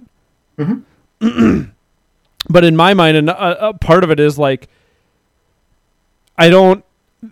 Racism is much more complicated than I ever truly realized. But also, one of the things that's going to help kind of erode racism is having more black entertainers, more you know entertainers who aren't white essentially um because it it it knocks down at least one barrier to other other races and other cultures right yeah. do you get where i'm going hmm Big J says, "Who is going to swear heart?" Oh, sorry, I got to back up. Back up. Um, he said, "But that's what it took." Referring to his comments about the civil rights movement, not politics, not unions, it was people. Now the issue is who. Who's going to swear hearts this time? All the black leaders over the last several decades have been killed, jailed, or excommunicated, fled to another The- country. The only one that the first one that popped into my head was Obama. I, I, I think he I think he's starting to realize it that he that his family is going they're they're they're going to you they're going to try and become more active in the country as Do you mean Michelle and his daughters, or just Michelle? in him. Uh, I, I, I, would- I wouldn't surprise me if his, if his daughters follow suit though, because there, there's no way they, they it'd be very hard for them to not be swayed by their parents to like not want to be Okay, politically active. Uh, even don't. I think you have that people like LeBron people James, like Trump he's back. powerful. Yeah, He's one of the most like wealthy people in the world. Uh, you have uh, Osaka, uh, the here's I think it's Osaka, the the female tennis player. She's incredibly influential and powerful right now. I think she was the highest grossing athlete in the world last year. Uh, she's half black, half Japanese, so she speaks. She's the entire U.S. Open. She wore a different face mask that was a different person killed by the police. Like when as she walked out on the court. I Uh, who was I if you if you look at uh, oh no it was a, a story it wasn't a tweet Leslie Smith I think is her name she recently won Yeah, uh, SNL. huh SNL. no she's a fighter maybe I'm wrong on her name Oh yeah, yeah, that yes. this is what it she is, she won a fight and instead of like usually when fighters win a fight they'll throw on a shirt for like Monster Energy or some advertiser because they get paid for wearing it when they win. Mhm. This lady threw on a shirt that said "Arrest the cops who murdered Breonna Taylor," and I mean it's on uh, whatever. It wasn't on CBS because uh, they weren't bought by CBS yet, but it was on whatever TNT or something became. It was. I mean, there were a bunch of people who saw it. Mhm. And the other thing that I think that lady is smart to realize is like, yo, the people who are watching these fights are the f- fucking people who are listening to like Joe Rogan podcast and all that stuff. So I'm just gonna get out in front of them too. Mhm. Like I hope more fighters do that. Anyway, keep going. But uh, athletes have really a, a lot of of- a huge majority of athletes have stepped up to fill that void because they they've seen that especially during the time of COVID and with what what it took to bring sports back, they had an immense power to basically make a game not happen. Like they they had it was it was What much didn't the them- NBA do something like all the players in the NBA organized in some way? Yeah, it, it started. Uh, can't remember if it was the Raptors or who it was, but yeah, one of the teams just like we're not. It was Milwaukee. It was the Bucks Okay, after Kenosha. They're just like we're not. The game's not happening. Like we're not playing. good for them. And then and then the, then the, then the team they were playing against said, you know, we're, we're not playing either. And then the the league's like, all right, games are just off. We're just like it's that's fine. We're just we're just not going to hold games today. good for them, man. Um, Use so that that's- fucking power. it's because like you know it you see it a lot with doc rivers he's the you- you- i don't know you've probably seen some of his videos talking but he's the he's an nba coach and like he's he's an old old black dude he's lived through civil rights and stuff and it's he he speaks so uh, like like so eloquently and so powerfully about like just like like what it means to be a coach of a team of black men in a Mhm. world that doesn't care about them. Like it's it you can tell it hurts him. Like it's like like it's it's he's like it's he's he's said he's had some post game press conferences that are hard to watch. Like as like the like as he's he it, like the way he talks about it, it's just so so powerful. Yeah, I I don't know. I mean, it makes Big J just put a YouTube video in. I'll Uh, real quick see what it is. The duck. Oh, Lil Baby, yeah. Little baby. I don't know anything about him. The bigger He's a picture. rapper. Okay, I'll have to check that out. Big J, will you t- will you text that to me so I don't forget that? I don't go back and like look at our chat. Um, I would appreciate that. yeah, it makes it. I mean, it makes me emotional to talk about. One of the things, and I don't know how much I'll be able to talk about this without kind of uh, getting verklempt. Mhm. One of the things I was talking, I was thinking about tonight. I was singing my son his bedtime songs, and then I was thinking about like at the same because I I've sang those songs every every night for like over three years, Mhm. so I can sing them and think about something else. And I was thinking about Breonna Taylor, and I was thinking like, man, she's got parents that just they just don't have their kid anymore, and she was Mhm. twenty. se She was twenty seven, and and like when you, sorry, it's really hard to raise your kids, man. And you put you put so much of yourself into them, and then to just imagine like they're just taken away from you, Mhm. and there's just no, there's just nothing for you, and there's like there's nothing that could have been, that could be done now to ever like you can't get them back, and to think of all the time and energy and work you put into this person to try to give them happiness and try to help them cultivate happiness and then just they're just taken away i don't know i don't know how you don't get more i don't know how people don't get more pissed off about it because it's just it's somebody's somebody's human was taken away from them They they are pissed off, but they've been pissed off for decades. no i mean and they're and they're tired of being. i don't mean them i mean no, I just don't. I don't. It's where I talk about. No, I know Big J. Uh, Big J says, and now picture that as your reality. Every day, people in your family, in your community, killed. I'm not. I'm. Ta- I'm not talking. I'm not. I think you guys are misinterpreting me. I mean, I don't. This is where I talk about myself being. I feel like I'm too naive because I don't. I don't get the other side of it. I don't know. I don't know how you don't see that like that the human side of it that you guys are referring to. I don't know how the empathy that's supposed to be in you doesn't well up in you. I I've never. As I say, like it's. I don't. I've never interacted with somebody so, so far, so anti-sympathetic, where I that I, where I've discussed like Breonna Taylor with them and and it not been a mutual understanding of like the badness in it. So like I, that's that's the weird thing. It's like it's it's we know those people exist in the in this country because we see them on TV all the time. Uh, I've just I've just never been able to like have a ha- have that talk with someone like that. So I don't. it- It's so it's it's so it's so alien. Right, that's what I'm saying. Is that So I don't weird. I can't put I can't I can't put myself in that headspace. Like I what what what do you think your dad thinks about it? Like do you think like do you think he would toe the line on if you had this conversation with him about her? I think he'd be like that tweet I talked about earlier. I think he'd be like, "Yeah, but do you know all the facts?" Automod held a mod held a message for reasons, and there were hundreds of unnamed black men killed. What? Allow? Hold on. Automod held a message for reason who? identity. Also, maybe maybe there's someone that said try to spam our chat. No, it's Big J's comment. Oh. There were hundreds of unarmed black men. It's highlighting black men killed. Um, Oh, oh, interesting. that was weird. What's it? What I? Oh no, it's the Philando part. I didn't see that part. Uh, here's another fucked up part of it. That empathy gets snuffed out sometimes. I cried for Philando, but didn't cry again f- until Floyd. But there were hundreds of unarmed black men Mhm. killed in between.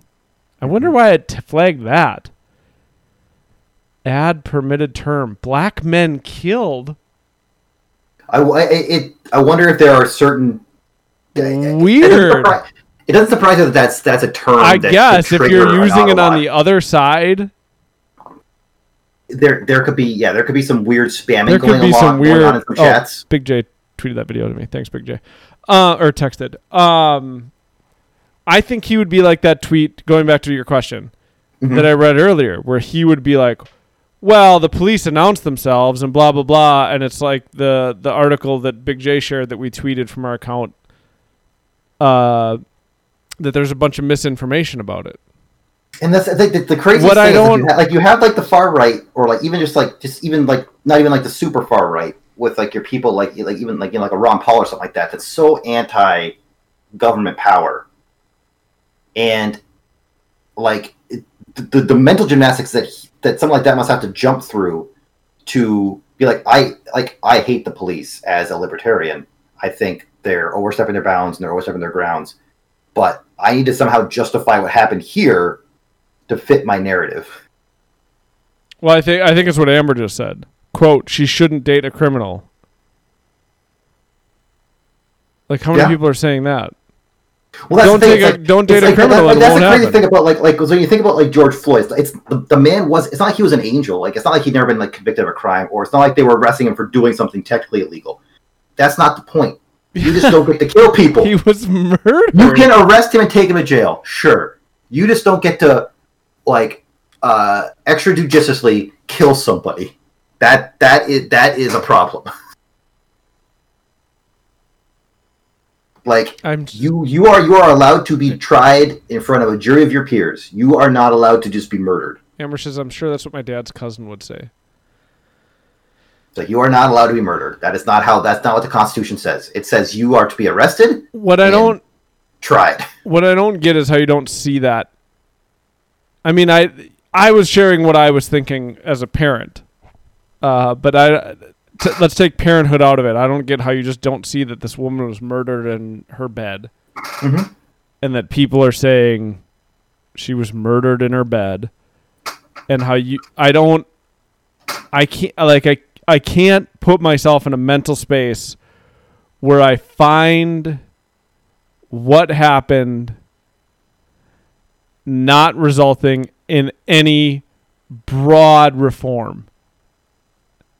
I guess that's the best way that I can say it. I can't I can't find myself in a mental I can put myself sorry if this sounds shitty. I can put myself in a mental space of seeing like I can look at all the pieces of the puzzle and say I see why that happened. Does that make sense? Correct. Like I can look at it and say, I see why that happened, Mhm. but now there has to be like huge changes afterwards, because it's uh, it's also, by the way, not the first time that something like that has happened. Correct. So, and it would be it would be the same if it was like a, a raid on a white person's house or whatever. Like there there needs to be reforms put in, like Big J was talking about. Like they need to be punished for uh, whatever it was with the the the part of the warrant that was a no knock warrant. We like we need body cams. We probably need to just do away with no knock warrants. How much of a need is there really for a no knock warrant? Like let's look at like I don't The, the, I, I, I, I don't know, because I don't know enough about law enforcement to, to, to, to fully say that there isn't a need for like certain aspects of like the DEA or the FBI to serve some sort of warrant where they need to literally take it by surprise. I, I, I couldn't, I, I, I could in my head imagine a scenario. I don't know how often it is. sure But- but getting that Then has to be so Oh, you should be able to walk. Arduous. You shouldn't be able to call a judge at 11 p.m. and be like, "Hey, bud, I need this fucking warrant." it's got to be so hard to get. It, It's got to be like getting a no hit run correct. on uh all Dark Souls games, Bloodborne and Sekiro. People do that all the time. It's to be that Uh, hard.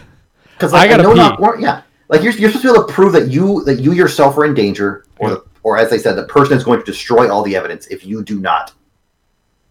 Big J says she was in the hallway with her boyfriend. I really I'm gonna pee my pants. Oh, okay, Just just talk to Big J and Amber. okay. Uh, um, but yes, in like in like in what world is the the warrant that they would have needed to see if there are drugs in this house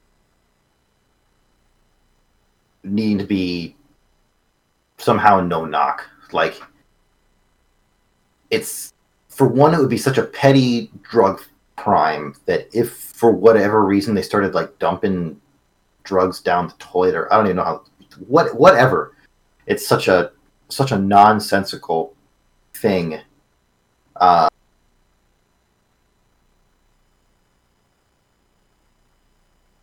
and then yeah, like, and and that's exactly right, Big J. It's like it's it's been proven that what they like through multiple levels, it is against the law what has happened, but it, it's it's the whole like who's watching the Watchmen thing. It's like, you know, I don't know. It's there needs to be more powerful independent review boards for anything that happens. Sorry, sorry. What happened? Uh, Uh, go ahead. so A.L. Osterkamp says that's what I said on her page. Police are not public executioners. Uh, Big J says she was in the ho- oh. Uh, Amber just said hi, Dan. Thanks, Amber. talked. War on drugs could be done too. That would get rid of a lot of this. Yep. Uh, Big J says, well, here's the thing: the fucking Supreme Court already ruled on it, and they just didn't follow these rulings. So what the fuck now? What are you guys talking about? We, we we were. I was, I was just talking about like the the concept of the what happened with the raid and things like that. The thing like is like you know he he made that comment earlier when we were talking about it too because yeah it's like it's everything was done illegally, uh, and so fast that it was just a because they're just you know it's they did it's there are just judges that'll just stamp a piece of paper they don't give a shit like they Right, and I Well, guess it- that's what I'm. I guess I guess what I was trying to say earlier. I don't. I don't really understand. You and Big J. I. I'm putting it on me, just to be clear here, because you and Big J both interpreted what I was saying in a way I don't fully understand, but I also know that I didn't mean it in the way that you guys were taking it. I was saying what I don't understand is how you don't look at Breonna Taylor as a human being and say, I can see all the pieces that had to fall into place for her to be murdered. I can see that, but we need to make sure it doesn't happen anymore or it happens as little as possible. oh yeah no we got you. That's what I was saying. I, I, I don't get I don't I don't get the reaction that is like, yeah, but do you know all the facts of the case or uh, I don't know. I just it's like I don't I I can't put myself in a mental space that is like callous about it. That thinks that any that any of that is somehow morally justified because the like there's laws that are in place. I can get that like well and it, to I'm not talking about Big J's point that like technically they did it illegally, it sounds like. I can get looking at it and go like, well what they did was legal, but it should be against the law, so we need to change it. Mhm. Do you know what I mean? Like that is that's like the very that's like to me that's like the bare minimum Hold on, we got another we got another one of these we got to ban. Per egg egg patches till fifty seven. ban. Um Oh, goodbye, bud. Bye, bud. It's like that's the bare minimum to me of an empathetic response to anybody bringing this up. Is the bare minimum is saying like big follows though. The ba- the bare minimum is saying I can see how what they did wasn't technically illegal, but that's fucked up and we need to change it. Like that's the uh-huh. bare minimum of like a level of humans empathy for this because Mhm. because that's at least recognizing that sh- like a person who didn't need to be was murdered. Mm-hmm. Yeah. Uh, Big J says, "No, I think. Oh, sorry, I was reading those out of order. No, I think I understand what you're saying. You were keeping it more personal and situational, and Dan and I expanded on it. Yeah, I'm not saying like I don't get why. I, this is the way I feel like you guys took it, and maybe I misunderstood again. But I feel like you guys took it as me saying like, I don't get why black people aren't more upset, and that's definitely not what I was saying. Oh, we, we just clipped that, by the way. Damn it! Just me on Fox News tomorrow, like they're trying to get me on. Black people upset. Police lives don't matter. Host of local podcast. Hey, Big Uh, J's using Galal. Thanks, Big J. We're gonna make that a thing. Oh yeah. Um, no, like I think I don't know how like like I feel like like this is I feel like it would be a mentally taxing ex- exercise for you that isn't worth your time. Uh, I'm gonna have a third Why? beer. call, but, but uh, calling your dad and talk and asking me these questions. Fuck that. No, I know that's the thing. It's like because he's the only person I can think of that anyone would even know. I don't- That would even be able to have these conversations. I don't give a fuck what that dude thinks.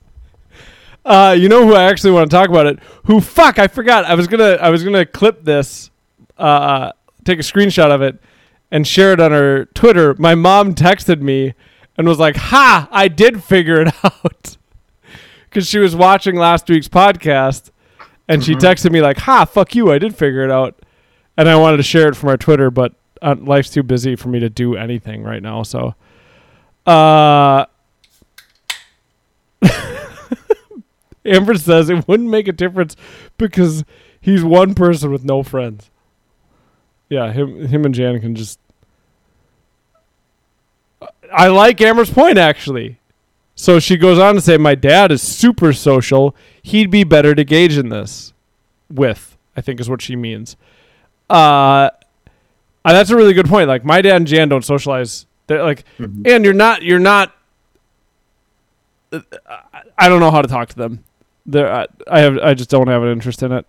Um, but I think Paul is somebody who you can actually kind of change the way he thinks about stuff, hmm and he would then continue to change that. What I was going to say is I'd be actually interested to hear my mom's thoughts on it. hmm Me and my mom, uh, you know, kind of as a part of an oath to myself, is as I'm kind of redefining. And I told you you guys about this in movie night, but like as I'm redefining the way I think about racism in my own mind, um, I'm also trying to bring it up to other people and be, um, I can't think of a word. It's not confrontational. It's not assertive, but it's being more forthright with what I think is reality. I guess is a good way to put it. Um, and I brought stuff up with my mom, and it was uncomfortable, but ultimately, it just it just. I mean, I've said on this podcast before. I think one of Rob's questions at one one of the Rob's random topics at one point was like, "Who's somebody you would? Who's the person you admire most?" And you you knew my answer before I even said it. You knew it was my mom. hmm Like there's nobody I admire more than my mom. And having the conversation with my mom, like it wasn't easy. And I think there were parts where she was borderline offended or maybe had her feelings hurt. But it seemed like she was there were points at which she was like, Well, yeah, I guess if that's how you're defining racism and like she was my mom is a person who I can talk to and she can say things that will make me change the way I think and my opinions, but I can also say things to her like she's open to changing and and and thinking about things in different ways. And I, my dad and Jan, I don't I, I don't think they're capable of it. I really think they're kind of incapable of it. I think that they think they have the solution to how people should live and if people would just listen to them, things would be fine. And so they they're not I can't remember what movie this is from. It might be from Star Wars. It's definitely not. Those movies suck. Uh, actually, it might be from the book Fight Club, but I remember I remember hearing it or reading it when I was a kid and thinking like, man, I know people like that and they suck. It's. Have you ever had a conversation with somebody who's not actually listening to you? They're just waiting for their turn to talk.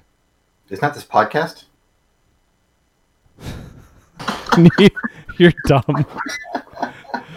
That's how yes, that's how it feels talking to my dad and and, and Jan. It's just like, Yeah. or my dad, my stepmom. It's like, huh, that got a him. galal from Matt. Yeah. Uh, it just feels like they're just like, uh huh, uh huh. Well, here, listen to this, and I'll fix everything. Mhm. But my mom, it actually feels like a conversation.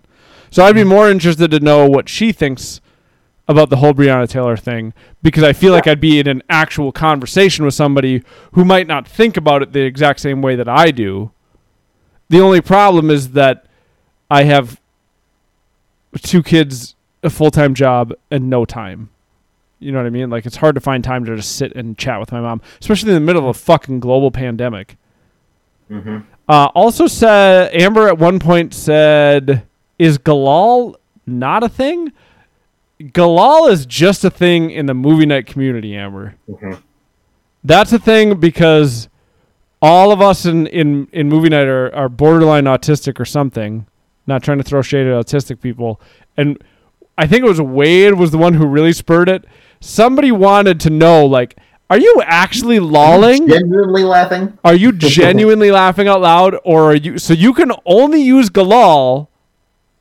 Yes. See, Matt's already defending it because our group is this insane, and I'm not saying I'm I'm different because I'm definitely a part of it. People, it was you. Okay, people wanted to know. What's a thing that means I smiled? Lol. That's just a lol. Lol is like, ha, that's funny. Or you give it like a smile, like a like a laughing emoji, Or a something. thumbs up. Yeah, like sometimes I'll give a thumbs up if it like that didn't really that wasn't really funny, but like I like what I you're, it. I like what you're doing. yeah. But Galal Galal can only be used if you genuinely laughed. Now Wade was the one who got on my case once, and he was like, "I feel like you're misusing Galal," and I was like, "I am not misusing Galal." And then we got into semantics about like if I just go like, "Is that a laugh?" Because I think it is. Like, if I read something in a in a text chat and I'm like, I will type Galal because to me, any audible exhale or sound is a genuine laugh out loud. I don't have to be like, ha ha ha ha, ha Galal. Mm-hmm, mm-hmm, mm-hmm. I got you. I got you. So uh, that's what I'm saying. Is my snort of air not a laugh? Because I think it is. Shouldn't it be like a snorting out loud? Is that shouldn't it be like S? Like, do I have to go, or can I just go like? I mean, that S- to me, that's a laugh. you- You're probably doing like S L O L. Gus- Stop. Guskoff. Laugh out loud. But yeah, Amber, Galal is not a thing outside of our group. Mm-mm. Uh Big J says I liked Paul's that's Amber's dad message about the Netflix documentary on race and prison or the justice system or something. It showed he's willing to look at things more than I thought he was. See, I guess I it didn't I think Paul's opinions are very hard to change, but I do think that Paul is somebody who He has- generally listens to you. I think he has some. I don't know how to say it. I don't have words for it. Paul has some genuine level of honor within himself that makes him capable of change. Like he's Humanity. got, huh? Humanity. Is that your of honor? Well, it's so weird because the the transverse of it, the other side of it, is me thinking about my dad, Mhm. and I'm like, I don't think my dad's not an honorable person, It could be empathy. but I don't think my dad thinks he's wrong ever. hmm Like I think my dad thinks he has thought this way for at least the last thirty years. And if you bring up, wrong. if you bring up to him like, I, ha- I literally have. If you bring up to him like, Dad, you didn't, we didn't go to church growing up. Like, what are you talking about? He's like, well, maybe I, I raised you kids with Christian values and blah blah blah. And you're just like, no, you didn't. He could- started a magic rock store. he, yeah, man, your store sold all sorts of like seance bullshit. He can't like he he can't operate in a place where like he can operate in a place where like 20 year old him was wrong about stuff. And I think that's easy for him because like what do 20 year olds know? You know what I mean? But mm-hmm. like him at like 62 versus him at 72. He's not even 72 yet, I don't think. I think he just turned 70, 71. Anyway, he he can't operate in a place where like 3 months ago he was wrong and he'll tell you he was wrong. I think Paul has some level of honor where he'll tell you he was wrong and he won't the difference is too because i remember my dad wrote me a letter once because i asked him uh, like as a question like write me a letter on this. Why didn't you raise us going to church if you're such a pious religious person? And he like he finds these weird ways to justify it instead of ever saying like i fucked up. I fucked up. I don't like what else do you want? Like that's all that letter could have been. The letter could have been like i don't know man. I fucked up. I don't know everything. I screwed it up. I'm sorry. I think you really should be going to church. Like you you're going to screw up if you don't take your kids to church every Sunday. That's what I mean is like the level of honor that I think is in Paul that is not in my dad. My dad will justify it in some weird way so that he wasn't wrong. Where I think Paul has some level of that in him where he could go like, I fucked up. I didn't get it. I was wrong. I'm sorry. I'm going to try to do better from here on out. Does that mm-hmm. make sense? Yeah. It doesn't like it doesn't mean. Oh like, no, like, like honor is a good standing word for like because we're, we're not 100 percent sure what like what the term should be. But that, yeah, that, I get what you're saying. Because I don't like my dad's not a he's not like a, a lying cheating person. Like he won't cheat you out of money. My dad is actually very like in that regard. He's very honest and very forthright but he's he's got weird mental mechanics or gymnastics in a way that he can justify mm-hmm. any kind of wrong that he's done. Amber might be right.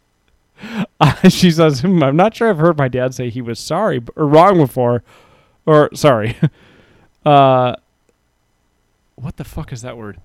Constitutionally? Constitutionally incapable of being honest with himself. Did you just say constitutionally? Constitutionally? I don't know. I'm, I'm on my third beer. Mom, if you're watching this podcast, I only really drink like two nights a week. It's movie night and, and podcast night. You go hard. I go hard. I might have a beer on like a Saturday night with Amber or something. Um, yeah. How did you feel? Oh, go ahead. No, I was just I was just gonna say. My dad. I don't think my dad is a liar. He's not a cheat. He's not a liar. I don't. Th- I don't think he's. He's struggles with admitting that he has done wrong, and mm-hmm. I think that even comes up in like having an affair. It's oh no, hundred percent. Like, it's, it's justifi- been in him a long time. It's justifiable to him in some mm-hmm. weird way. Like he won't mm-hmm. say like it's he'll never say like it's the most heinous thing I've ever done. He no. will justify having done it to protect some part of himself. I don't I don't get the psychology of it, but he can't say like, "Oh no, I've totally misunderstood the the plight and struggle of of black people in America. Mm-hmm. I feel awful. I've been fucking up for this many years. I'm going to try to redefine the way I think of it. It might not totally align with the way you think of it, but I do recognize that I haven't fully understood. Like he'll never he'll never say anything like that. Yeah. Um how how did you feel after uh after watching the folding ideas video on the flat earth? Oh God, I watched that the same day that Ruth Bader Ginsburg died, and it, I struggled to fall asleep. yeah, like like both those two things compounding each other. I don't know, man. I'm really like I get really freaked out about. All right, I'm two, I'm I'm two beers in. So for some reason somebody out there listens to this podcast, I guess I'm being I'm being blunt with a level of hy- hy- hyperbole. But I get really freaked out about. No, I don't want to say it that way. Here's what I was gonna say. Here's what right. here's what like the mean ruthless side of me wants to say. I get really freaked out by the amount of losers in the world who can have a say in public discourse. hmm People who want to blame their shortcomings on external things. hmm So a classic example of this would be, and I've I've talked about this with Big J. It would be like, I work I work out pretty regularly. I don't have a gym right now, so I can't work out like as heavy or as hard as I would like to. But I work, you know, I get up at six in the morning and work out. Um, and I maintain like a fine frame. You know what I mean? Like I definitely have a dad bod, but it's fine. I'm, you know, I'm 180 Roy pounds. I'm, I'm 180 pounds. I'm not overweight. Uh, but like Big J is just always in better shape than I am. Like forever since I've ever known him. And it doesn't it doesn't seem to matter how hard I work out. And I could look at Big J and go like, "Well, you're just lucky because genetics, metabolism, blah blah blah." And like never try to actually think like, "Well, maybe Big J like what is big what does his diet look like? I don't know what his diet looks like. What is he actually eating in the day? What does his activity look like?" Like a part of it could be metabolism. But the stop drinking beer. Fuck you. Yeah, I don't want that body. But that so ultimately though that's kind of what I'm saying is like I could not drink beer. Right? Cuz Big J doesn't drink beer. Yeah. So that cuts out a bunch of just empty ass calories. Oh yeah. But I don't I like drinking Yeah, like- beer. like- I don't yeah. want to not drink like if it comes to me having a six pack or not having uh or not having a six I'm not saying you don't, Big J, by the way. Uh he said I work hard for this shit, son. Um it, it like if it comes down to like, oh, just don't drink beer 3 nights a week. It's my men my mental thought is like, well, I like beer. I'd rather ha- I'd rather have beer 3 nights a week than a six pack. Like as long as I'm still healthy, you know, I'm not like overweight, I'm not obese. If I go to the doctor, my blood pressure isn't terrible, my blood work isn't terrible, like mm-hmm. I'll still have and then I just won't have the exact like figure that I want to, right? Yeah. So- 36, 26, 36. but I could you could look at that and blame it on all these other things. And when I Oh, when I watched that folding folding ideas video that you're talking about, we should tweet that out too because that's a really good video. Mhm. Um, when I watch that, that's what I get freaked out about. Is like there are so many losers in the world that are looking for something to glom on to to make them not a loser. And there's too many people it was the whole incel movement from a few years ago. there's too many people who are finding this shit. But Yep. but that it's like it's such an unsophisticated way to look at it, and it's kind of a like I said, a mean and ruthless way to look at it. My one of my one of my one of my biggest kind of uh, Minority, Matt. the vocal minority, yeah. Uh, one of my Oh wait, we just one second. did we just tank? Uh, let me make sure. Oh no, we're good. We're good. Okay. One of the peop- one of the very few people who I think has been like a role model to me in my life and somebody who I kind of wanted to be my mentor. It's not you. Damn it!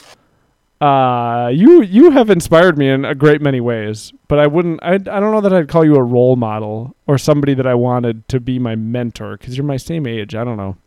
Yeah, no, like we learned from each other. Yeah, yeah. Uh, it, and it didn't. I think both of us are just too busy. But my old boss, Liesel, she was just somebody I and I still do really admire. Mhm. And I told her. Amber says, "Dan's like a grade or two older." Yeah, I got so much more knowledge than you. But Liesel was somebody who just really inspired me. I wanted, I wanted, and still want to, and aspire to be like Liesel. And one of the things that I admired about her so much is she always did such a good job of looking at the human side of people. Like to a degree that's just fascinating to me. Because I mm-hmm. do have that knee jerk response of like, oh, look at all these fucking losers. Like, and it's such a, it's just a, such a simple, basic, mm-hmm. unsophisticated response to those people who are following flat earth or those people who are following the QAnon bullshit instead of looking at them in a more humanized way and trying to figure out like why do they need this? Yeah, what what is it in their life, in their in in in their community, in the surrounding society that is leading them to this? Because it's not just that they're losers. It's No, not I, like I think that video does an amazing job of trying to not oversimplify what made them do the thing, like what made them come to believe the things they've come to believe. It, it does a good job of trying to explain. I think. And- and It doesn't, it doesn't. human because they are still people. I think that like- guy takes shots at people more than than than you. Oh, oh, uh, I would do. I, I think it's more because I agree with the shots he's taking. That like I'm Yeah. sure I'm sure I'm, I'm, I'm sure I'm somewhat blinded to them. I don't disagree with the shots he's taking. but but- but it, it never seems like it's an out, an out and out hit piece. No, Like, for it sure doesn't it's seem like- It doesn't that. seem like uh, malicious. He'll throw little jabs here or there, Yeah, but he is trying to do good ultimately. correct. But he will throw he'll throw a shot in here or there. Oh yeah. Oh yeah. But ultimately, I think he'll throw a shot in here or there at like powers that be, Mm-hmm. or like an Alex Jones or some fuckhead like that. But he does. He's not throwing shots at like the people who get swept up in it. Mm-hmm. I do think you're right there that the people he's he's trying to understand the people who get swept up in it. Mhm. I sent that Yeah. video to my mom. I don't know that they've watched it. there you go. You got, you got two things to talk to her about. Dude, I love my mom. My mom's so interesting to talk to, especially you know one of the things that makes my mom interesting to talk to. My mom has had a a huh. My mom has had a hard fucking life. Oh yeah. so like, it's just for for me, it's so much easier to like listen to the advice and and and follow somebody who it's n- it doesn't just have to, to do with the fact that my mom has had a fucking hard go of it for a lot of her life. It's that she's still so positive and mm-hmm. so good natured and amicable. Like when you when you combine those two things, it's so admirable to me. Like shit's been fucking hard for you, and you're still such a decent person. Because mm-hmm. shit's hard for a lot of people, and they get fucked up by it, and they become hard and kind of bad people. But it's not the case with her. For sorry, that, that, that made me think of the one time where I remember her like looking at me like I, I still remember this. I was like, wrong. "Oh, Dan, don't." oh what a, or yeah like walking around Best Buy and she would say something like oh yeah like like there, there, there like there's something like she had to tell you or something and I'm like oh that like Jan's his real mom and like the way she looked at me. Was like, well never gonna say that again. My mom will kill a mother. we're not we're not gonna we're not gonna we're not gonna make those jokes. She so i just said all that stuff and mom if you're watching this you can text me and correct me if i'm wrong. I i don't know that my mom hates anybody but she might hate jan.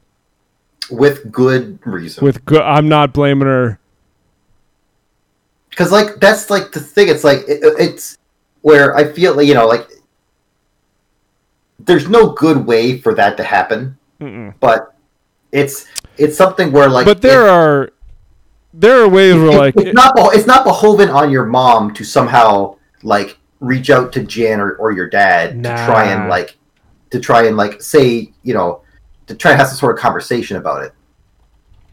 Uh there's no dog there did i switch it yeah yeah i'm just i'm tweeting the folding ideas thing where did you go uh all what were we talking about Is anybody in chat? Oh, um, AL Osterkamp says, "Yeah, I would hate someone who did that to me.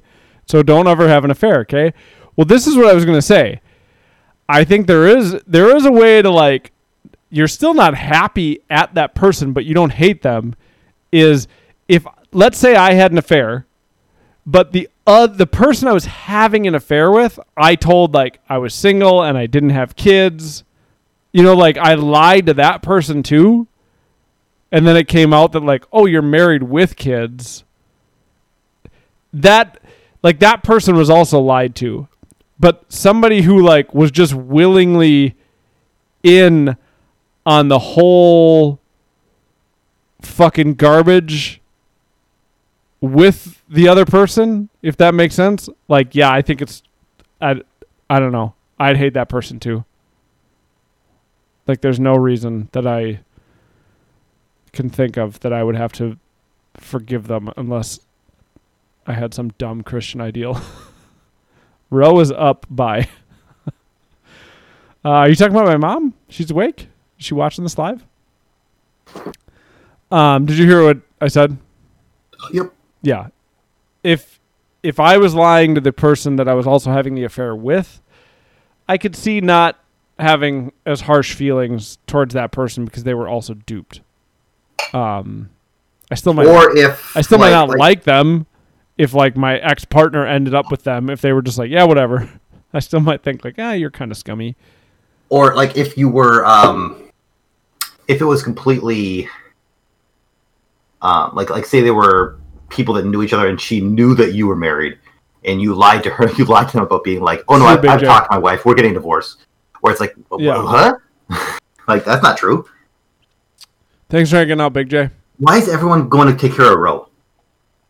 Have you met Ro? that's true big j big j kicks down your door He better if my kids need him.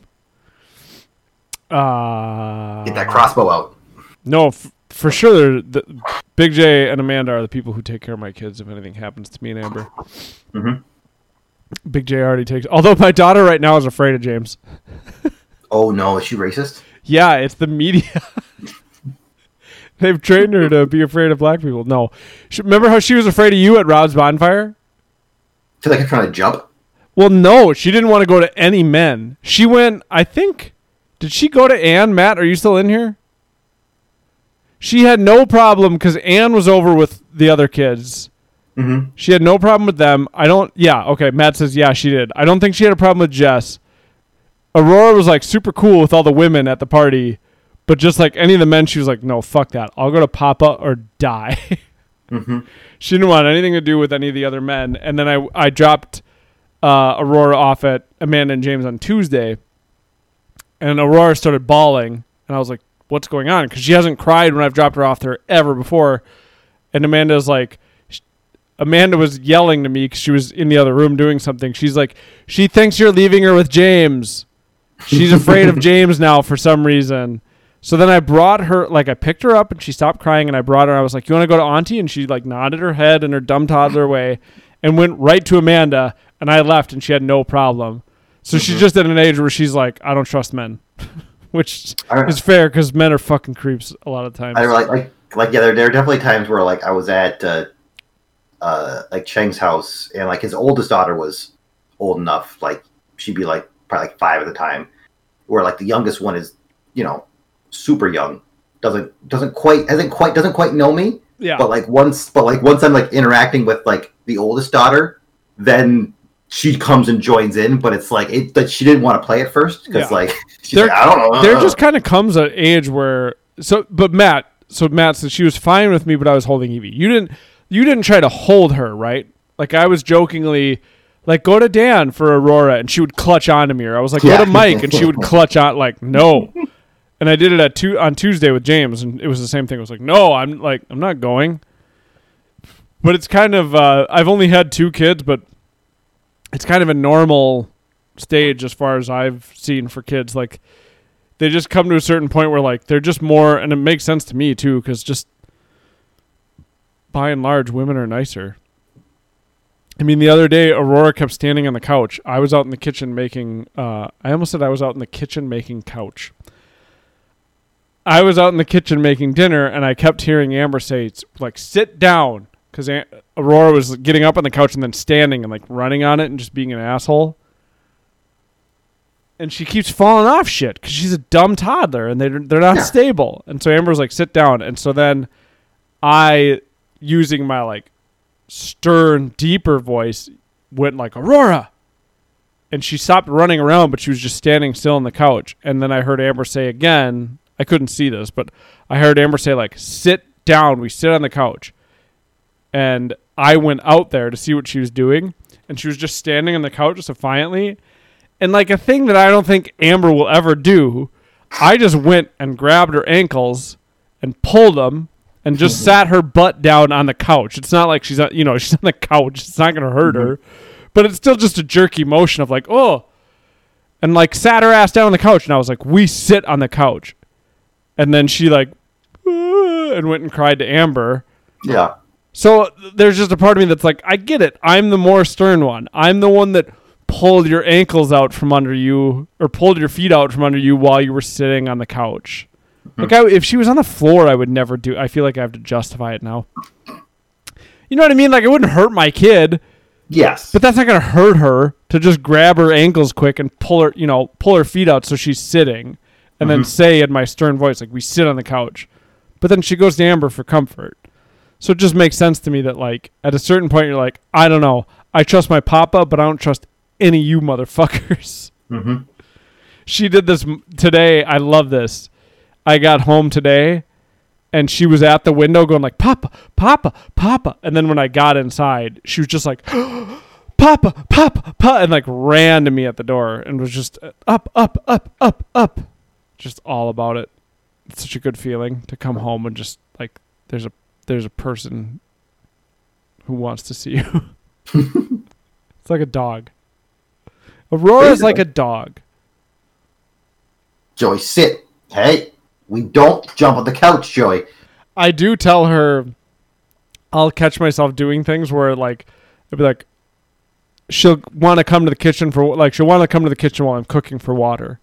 And I'll we have a gate on our kitchen so she can't come in there while I'm cooking.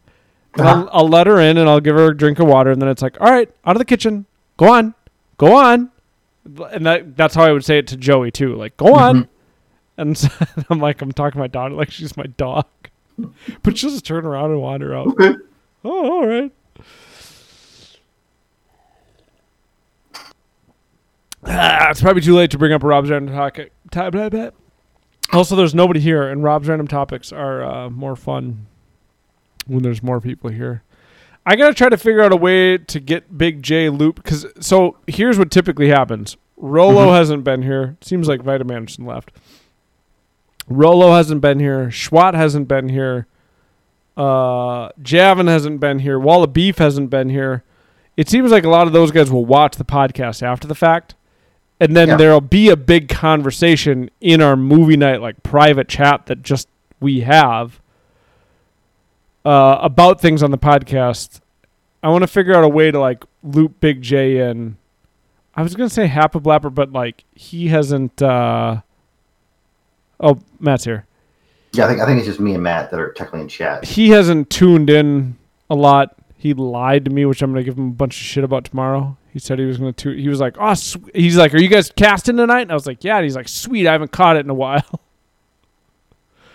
uh, he uh, listen.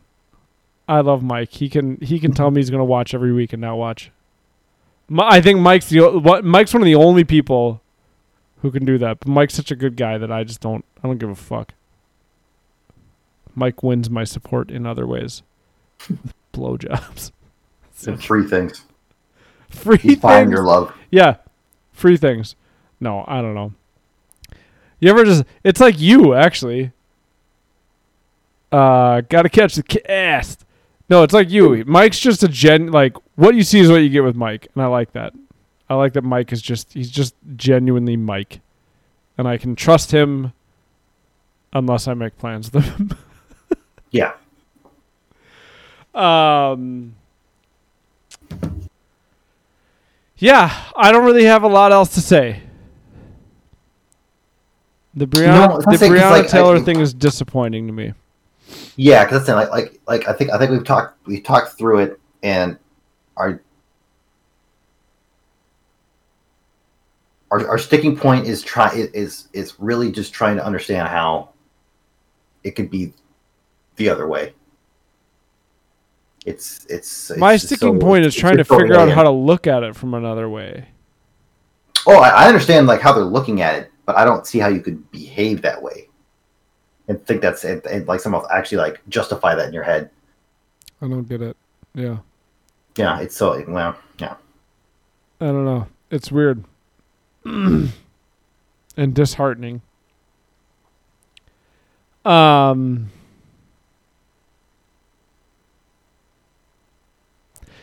It does feel like in some regards, we're moving in the right direction. I've had enough beer that my thoughts are slow, so sorry for the long pauses. I, I, I believe, I believe so as well. I do think, I do think there, and I think I've said this before, and I almost feel bad for bringing this up on a podcast where we've talked so much about Breonna Taylor and and kind of the murder of black people in our society. But I do think there's something to be said for the way that the Rust Belt has been abandoned in our country. So on it's it's such a weird thing because on one hand you do have people in black Americans who they haven't even ever been abandoned. They've just they've had the rough end of a stick or whatever colloquialism you want to use since they were forced here. Mm-hmm. You know what I mean? Like they've just had the shitty end of a stick forever. But I do think there's a, a, a portion of our population that has been I mean, like one of the things that one of the books that really opened my eyes to it was a book called uh, Hillbilly Elegy. I really think people should read that about just how populations of lower middle class Americans have been taken advantage of for generations and then kind of duped and just left with nothing uh, as manufacturing was pulled away from them so corporations could make more money and compete. Uh, there's there's and the reason I bring them up is because there's something there to be addressed in unifying our nation. And I think that in in the book um shit which book was that? I think it's in the book um it's the one that like the subtext is or the subtitle is why it's so hard for white people to talk about race. White fragility. I think it's in white fragility. There's a point in there at which she says uh, the author says um, if the working class of America like realized how much more they have in common than the elite than they do with the elite, they could be such a unifying power in America.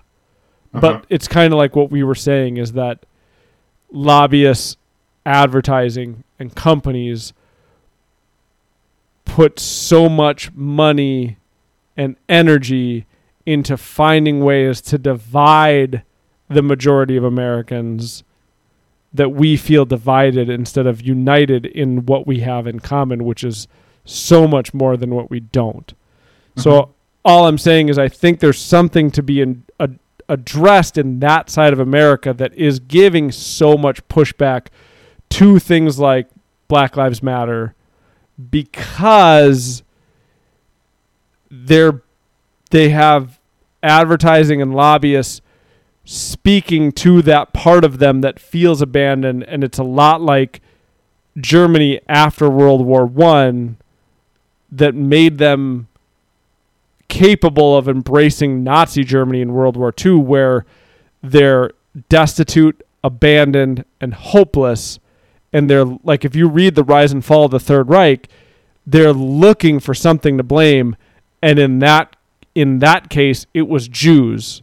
And there's a good argument to be made for that now it's not Jews in America, but it is minorities, city folk, The you know, left. urban, the left are the boogeymen of why their lives are like they are instead of the reason that they actually are like that.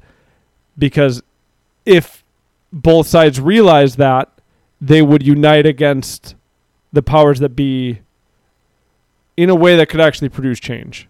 Mhm. That's kind of that's that's kind that's that's me trying to explain why I'm bringing them up, why I'm bringing up a, a, a, group of people that is massively, massively going to be white while we're talking about Breonna Taylor is because I think there's a, a more insidious thing going on, and that is powers trying to divide us as a nation for sociopathic gain. Yes, because they they. It's the only way certain ones of them can stay in power. And I don't know, but I don't know what to do about it. That's what's fucking terrifying to me. like that's, I don't know what to do. That's where, you, that's where you hope that the smarter people know know how to But all I can do is hope. change that. Holy Yeah. shit, that's awful. Like that's so scary to me. Yeah, it's it's it's one thing like there are certain things you just have faith in, but like all I can do is hope. Yeah, I guess. It's like you said, have faith in in in in empathy and goodness. Mhm. It's gotten us this far. I mean, if you look at us compared to 200 years ago, we're better off than we were 200 years ago. Mhm. But I mean, that actually, actually, when I think about it, that is kind of a comforting thought. We're better off than we were 200 years ago, and what got us here was was empathy and compassion for our fellow man, right? oh yeah, we we fight that change hard every time. Like it's it doesn't come easy, but it it it it's it's it's one out every time in the end. I guess what I'm afraid of is not the world, but the country that I'm raising my kids in. Because Well, it's like like, you're saying, we it's- fight we fight that change hard, and then countries fail and fall apart and become destitute. And never have. America's not immune to that. Well, we, never but- have. but- But Rome was but around for 500 years, man. How long have we been around? Rome wasn't like in, Rome extended itself and got invaded by barbarians. Like it's, it's I like mean, it's, it's not like Rome pretty- fell by itself. That's a pretty simplistic view of it, but I mean, all I'm saying is like you're you saying we never have. It's like, well, sure, but I mean, there have been civilizations that were around longer than America's been around. No, no, but I, but I'm- saying like the steps that I that I can foresee it being that somehow the the nation would be uh would not exist when when Nemo is 22. I I don't I that doesn't seem that I could make that that that uh that we could somehow fall so hard so fast. Man, I disagree. I don't think it's that hard for us to be the next USSR, to be the you know to be the next kind of, um, like you remember the do you, you watched Chernobyl, didn't you? Mhm.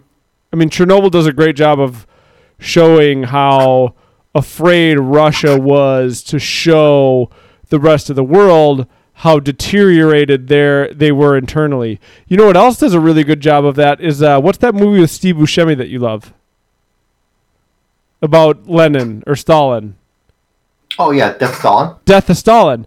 That movie does a great job too of sh- like showing what Russia looked like internally and what they were trying to present externally. And that that's where I feel like in 20 25 years America could be in that same spot. Where like we're so ripped apart internally and we're trying to present the same thing that America has always been externally, but we're not actually fixing anything internally. I don't think that's a far leap.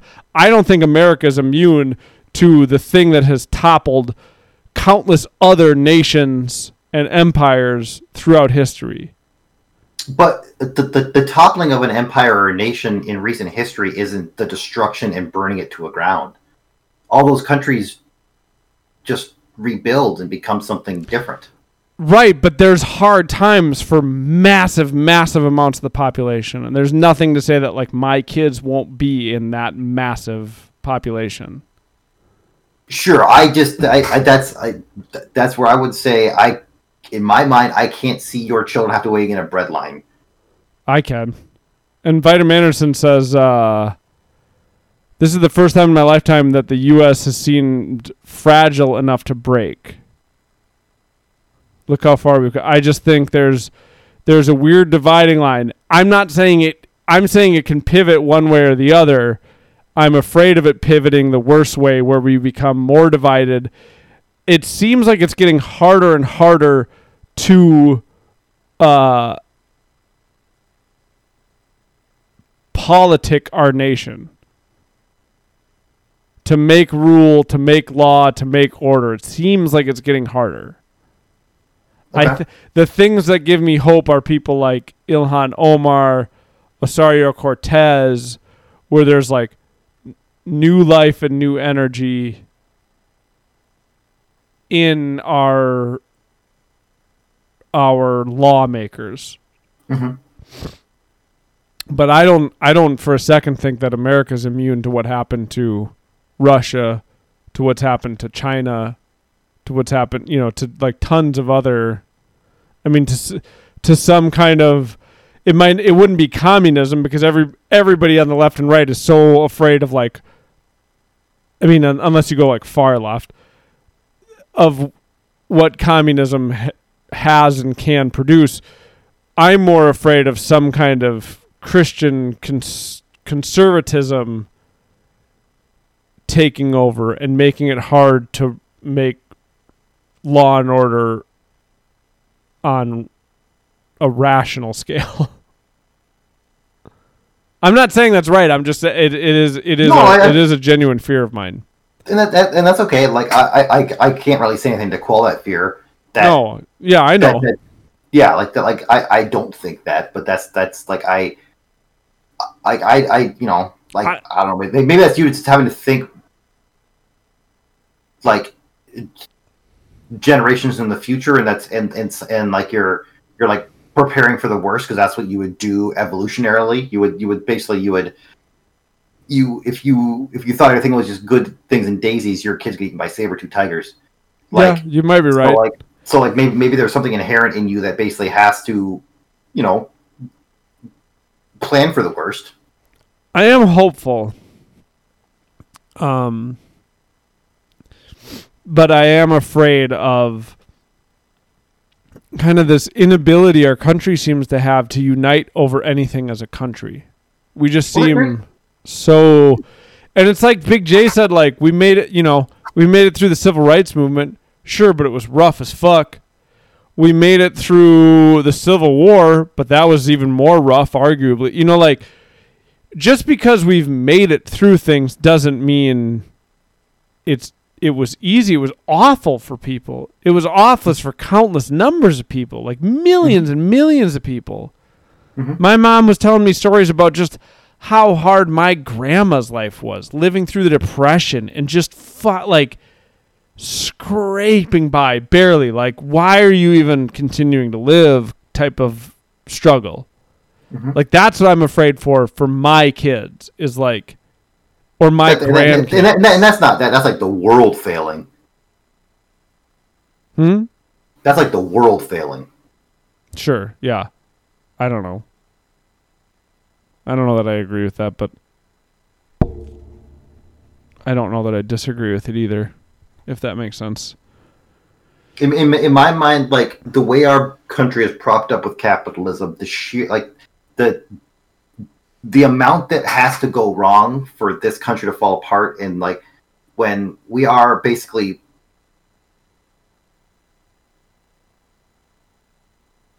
I don't, we're, not, we're not propped up by billionaires, but we are the home of like so much wealth that like it would for for them to allow it to happen. Like that's the thing. Like you like this this would have to be a country where like Jeff Bezos would have to be like, you know what, like like like somehow he it's like a it's it's I I, don't I don't, I don't know. that I guess could- I it could think- fall so far. I think that's kind of naive, I guess, because I think, I mean, for Jeff Bezos to keep living like Jeff Bezos, let's say 25% of the population has to continue to live in relative comfort, and then 75% of the population can live in conditions that people already live in in the U.S., where like you're a migrant worker. I mean, what does Jeff Bezos need?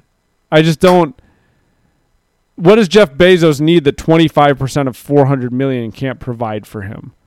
So so what I th- what I think is that so I so me and my kids have to then be in that 25%.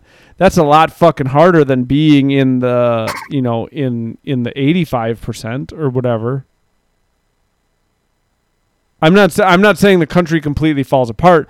I'm saying that the ability so I look at it and say, I don't know how much my parents made, and like I've asked my mom about it, and she still won't tell me because there's that generation so fucking weird about talking about money that they like won't bring it up at all. But in my estimation, neither my mom or my stepdad were making six figures. I know that my dad made six figures and like mid six figures. Like my dad made a lot of fucking money. I don't know what my mom and stepdad made. But in my estimation, they were both making 60, 70 grand a year. And 20 years ago, that bought so much more. Mhm. So much more. Their house was way bigger. They're, like the amount of stuff they've been able to do afterwards. Now those are two those are two lifelong accountants who are very conservative with money, but their money also went way further than me and Amber making around the same amount can can buy. And that it's only been 20 years. You know, 20 25 years. So that's what I'm saying is like what is my son's middle class going to look like in 20 25 years? Like my stepdad and my mom, my mom was 53 and my stepdad was 55 when they retired. There's no way Amber and I are doing that. There's no way. With the amount of student debt that we've had to work to pay off and shit like that, there's no way. So what is if that decline continues, what does it look like in another 25 years? That's that's what I get freaked out about. It's not the country falling apart and being some dumb road warrior nation. It's like what does the struggle that my kids have to go through look like? What what percentage of the nation can still have a, a normal middle class life? Because like Amber and I can have kind of a normal middle class life, but there's no way we're saving as much money as my parents did. Mhm. There's no way like there's just the quality of our life 20 to 25 years later is not better. Whereas like my parents, it was better than their parents. Mine is arguably worse. And Yours is is that worse than your parents? my you're- you're quality of life Yeah. compared to 25 years ago? I think I th- you're probably eating and living better than your parents. Why do you think that? I I, I don't know. I I, I can't. I, that's the thing. It's like like you're you're not like I don't like you're not like just eating Chef Boyardee and like sleeping in a shack. Like you like I, I don't like it. Like I, I can't like the it's Maybe you're right. you- Maybe I'm- like it, it may not have gotten it, like it may not have bought more, but it didn't buy less.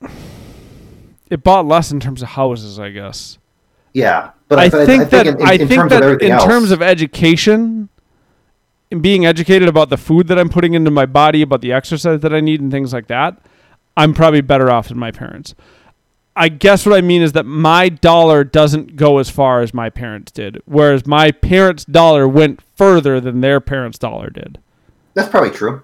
That's- But I guess that's what I but, mean. But society seems to have adapted along with that dollar not going as far. What do you mean? like like like you can still buy a four bedroom house for you know around like the same amount of money. I mean, Amber and I, Amber and I could have bought a much bigger house, but we were, you know, we try to be as conservative as possible in the things that we do. Mhm. So we didn't, we didn't buy a bigger house. We could have. Mm-hmm. Um, And so so I, so I, I don't I don't the thing is like yeah it's, it's not the that's good perspective. it's, to it's it's not getting like yeah that's saying it's like or yeah like your parents because So- because the country was such a boom when like your parents were Yeah. like growing up like to get to get to get to where they were the middle class just became this this huge thing where all of a sudden all these people had all this earning power I gotta pee so bad uh, again. Yeah, uh, I, I think it's just yeah that's like. So it's- it's- let me the, ask you a the middle class has been stagnant. It, that's all it is. It just hasn't. It Well, I, hasn't d- I definitely think the middle class has eroded, uh, which is a different part of this conversation that I can't have because my bladder is going to explode and I need to go to bed. But Uh, maybe what I'm saying, maybe the one of the areas in which I'm misinterpreting is that my parents' life got so much exponentially better than theirs that my expectation is that my life will get better than my parents. Right? And so because it hasn't gotten exponentially better than my parents, I therefore think it's gotten worse when really it's just kind of stayed the same. Is that and kind yeah, of what you're saying? And, it's like in like a hindsight is twenty twenty thing where it's like how like sure like your your mom and your and your stepdad bought a nicer house, but like is there like how much better is their life than than like it's like my like when I think of my grandparents, like they they had a, like a like a like a decent a decent small house in their little country town, you know, and they and they had two kids. Here's And what I'll say. Because I think we're on the same line, and I do. Mm-hmm. ge- I really oh, do Oh, oh, yeah, yeah, yeah. have to pee and end this podcast. I think, t- and and and keep in mind what you were going to say. Mhm. If my kids can have the same life that I have, That's all you want. that's all I want. I like. It's like I was saying on the last podcast or two weeks ago. I live in want of nothing. Like I might want, like I want to, f- for no reason at all. I want to like build a new computer, or, you know, like, uh, uh, I don't know. I want, I want more space, and I want to have like, I want like one more room in my basement, and I want to have like a home gym. Mm-hmm. Like it's, it's just stupid, superfluous, like non-essential bullshit. That, that, you know, I live in want of nothing. Mm-hmm. I had steak this week. I like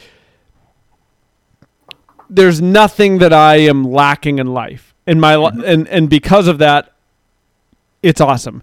If mm-hmm. my children can also live a life in want of nothing, then I'm not worried. My worry is that my children go back to what my grandparents had. Mm-hmm. That's my worry. Where like you're struggling to get by. You don't just like tonight. Like I just got home and it was like, what do we want to eat? Do we want chicken? This? Do we want grilled cheese? Do we? You know what I mean? Like all these. grilled cheese. Your grandparents would be pissing themselves right now. Do you know what I mean? Like that. So that. Yeah. So if I think what we're kind of saying is similar, where my life isn't exponentially better than my parents, like their lives was compared to their parents. But if like Mm-hmm. if we can just maintain this level and maybe even give it to more people, then Yes. then we're then our country is successful. Where it gets fucked up, even in my own mind and for other people, is like, well, I want my kids to have better than I did. But I don't necessarily. I've had a great life. That's I've not- never been in want of any. I've never gone to bed a day in my life. Have I gone to bed hungry? I've never like you know what I mean. If if that Hmm. if if it means that my kids' life don't get exponentially better than mine, but more Other people get kids. the same as what I have now, I'm a be a success. thousand percent going for more people getting what I have now and reducing the amount of suffering within humanity. If I that, agree if, wholeheartedly with that. huh? That that that, that that's that's a good way to like that's a that's a very selfless way to look at that. if that's it's the cost is that my kids don't get 10 times more than what I had, Mm-hmm. but they still get what I have now, I don't give a fuck. There's nothing wrong with my life. Mhm. Like my life is on easy street. And if more people get that and it just means that my kids have to live a life that's equal to mine, thousand percent. Yeah. I'm on board a hundred percent. Yep. I I peed my chair now, so we can just keep going. Oh, perfect. I gotta pee so bad. Uh, but no, like, and that's that's where it's, it's yeah. Like I would say that's where I hope that we go as a country. Same. If that's where we're Wow. going, awesome. But of course, but your but your fears aren't unwarranted because it's it's you know it, it's like it's a scary time where it's like it seems like we're so divided, and because and you know like, again that's that's the people that you talked about with like talk that talked like small town America. They've con- like it's like they're we're definitely it's like we are one hundred percent. You know we're not as unified as we can be. I, I I don't know if it's as Yeah, and I'm afraid of what that disunification or whatever the right word would be Mhm. can potentially do. Mhm. All right, it's after 10:30. Right. I like this conversation, but I gotta get up in the morning, and I gotta I gotta pee so bad. Thanks for listening, everybody. Uh, whether you're listening uh, after the fact or live, thanks for uh, hanging out, Vitamin Anderson. Sorry, we gotta cut it off because this is actually an interesting conversation, but uh, yeah, it's 10:30, man. We didn't even get Yeah. to Rob's random topic.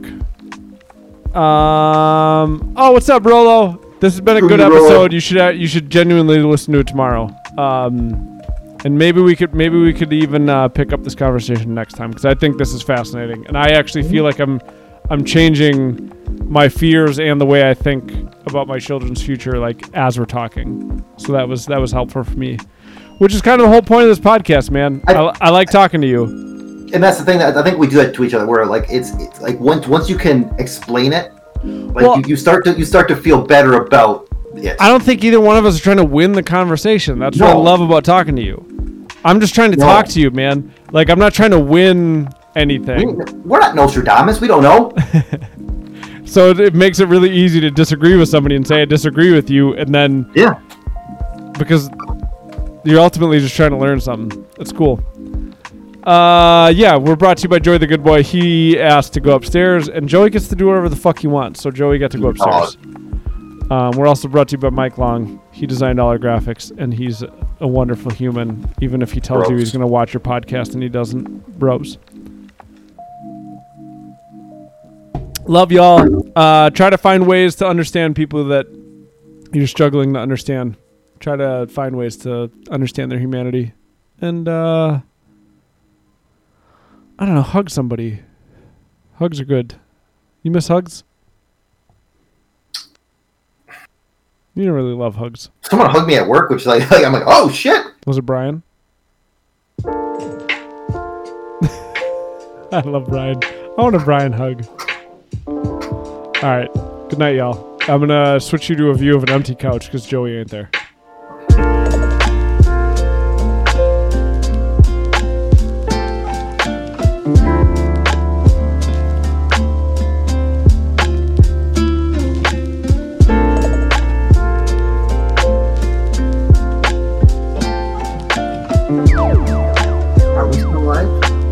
Yeah. I was just typing it all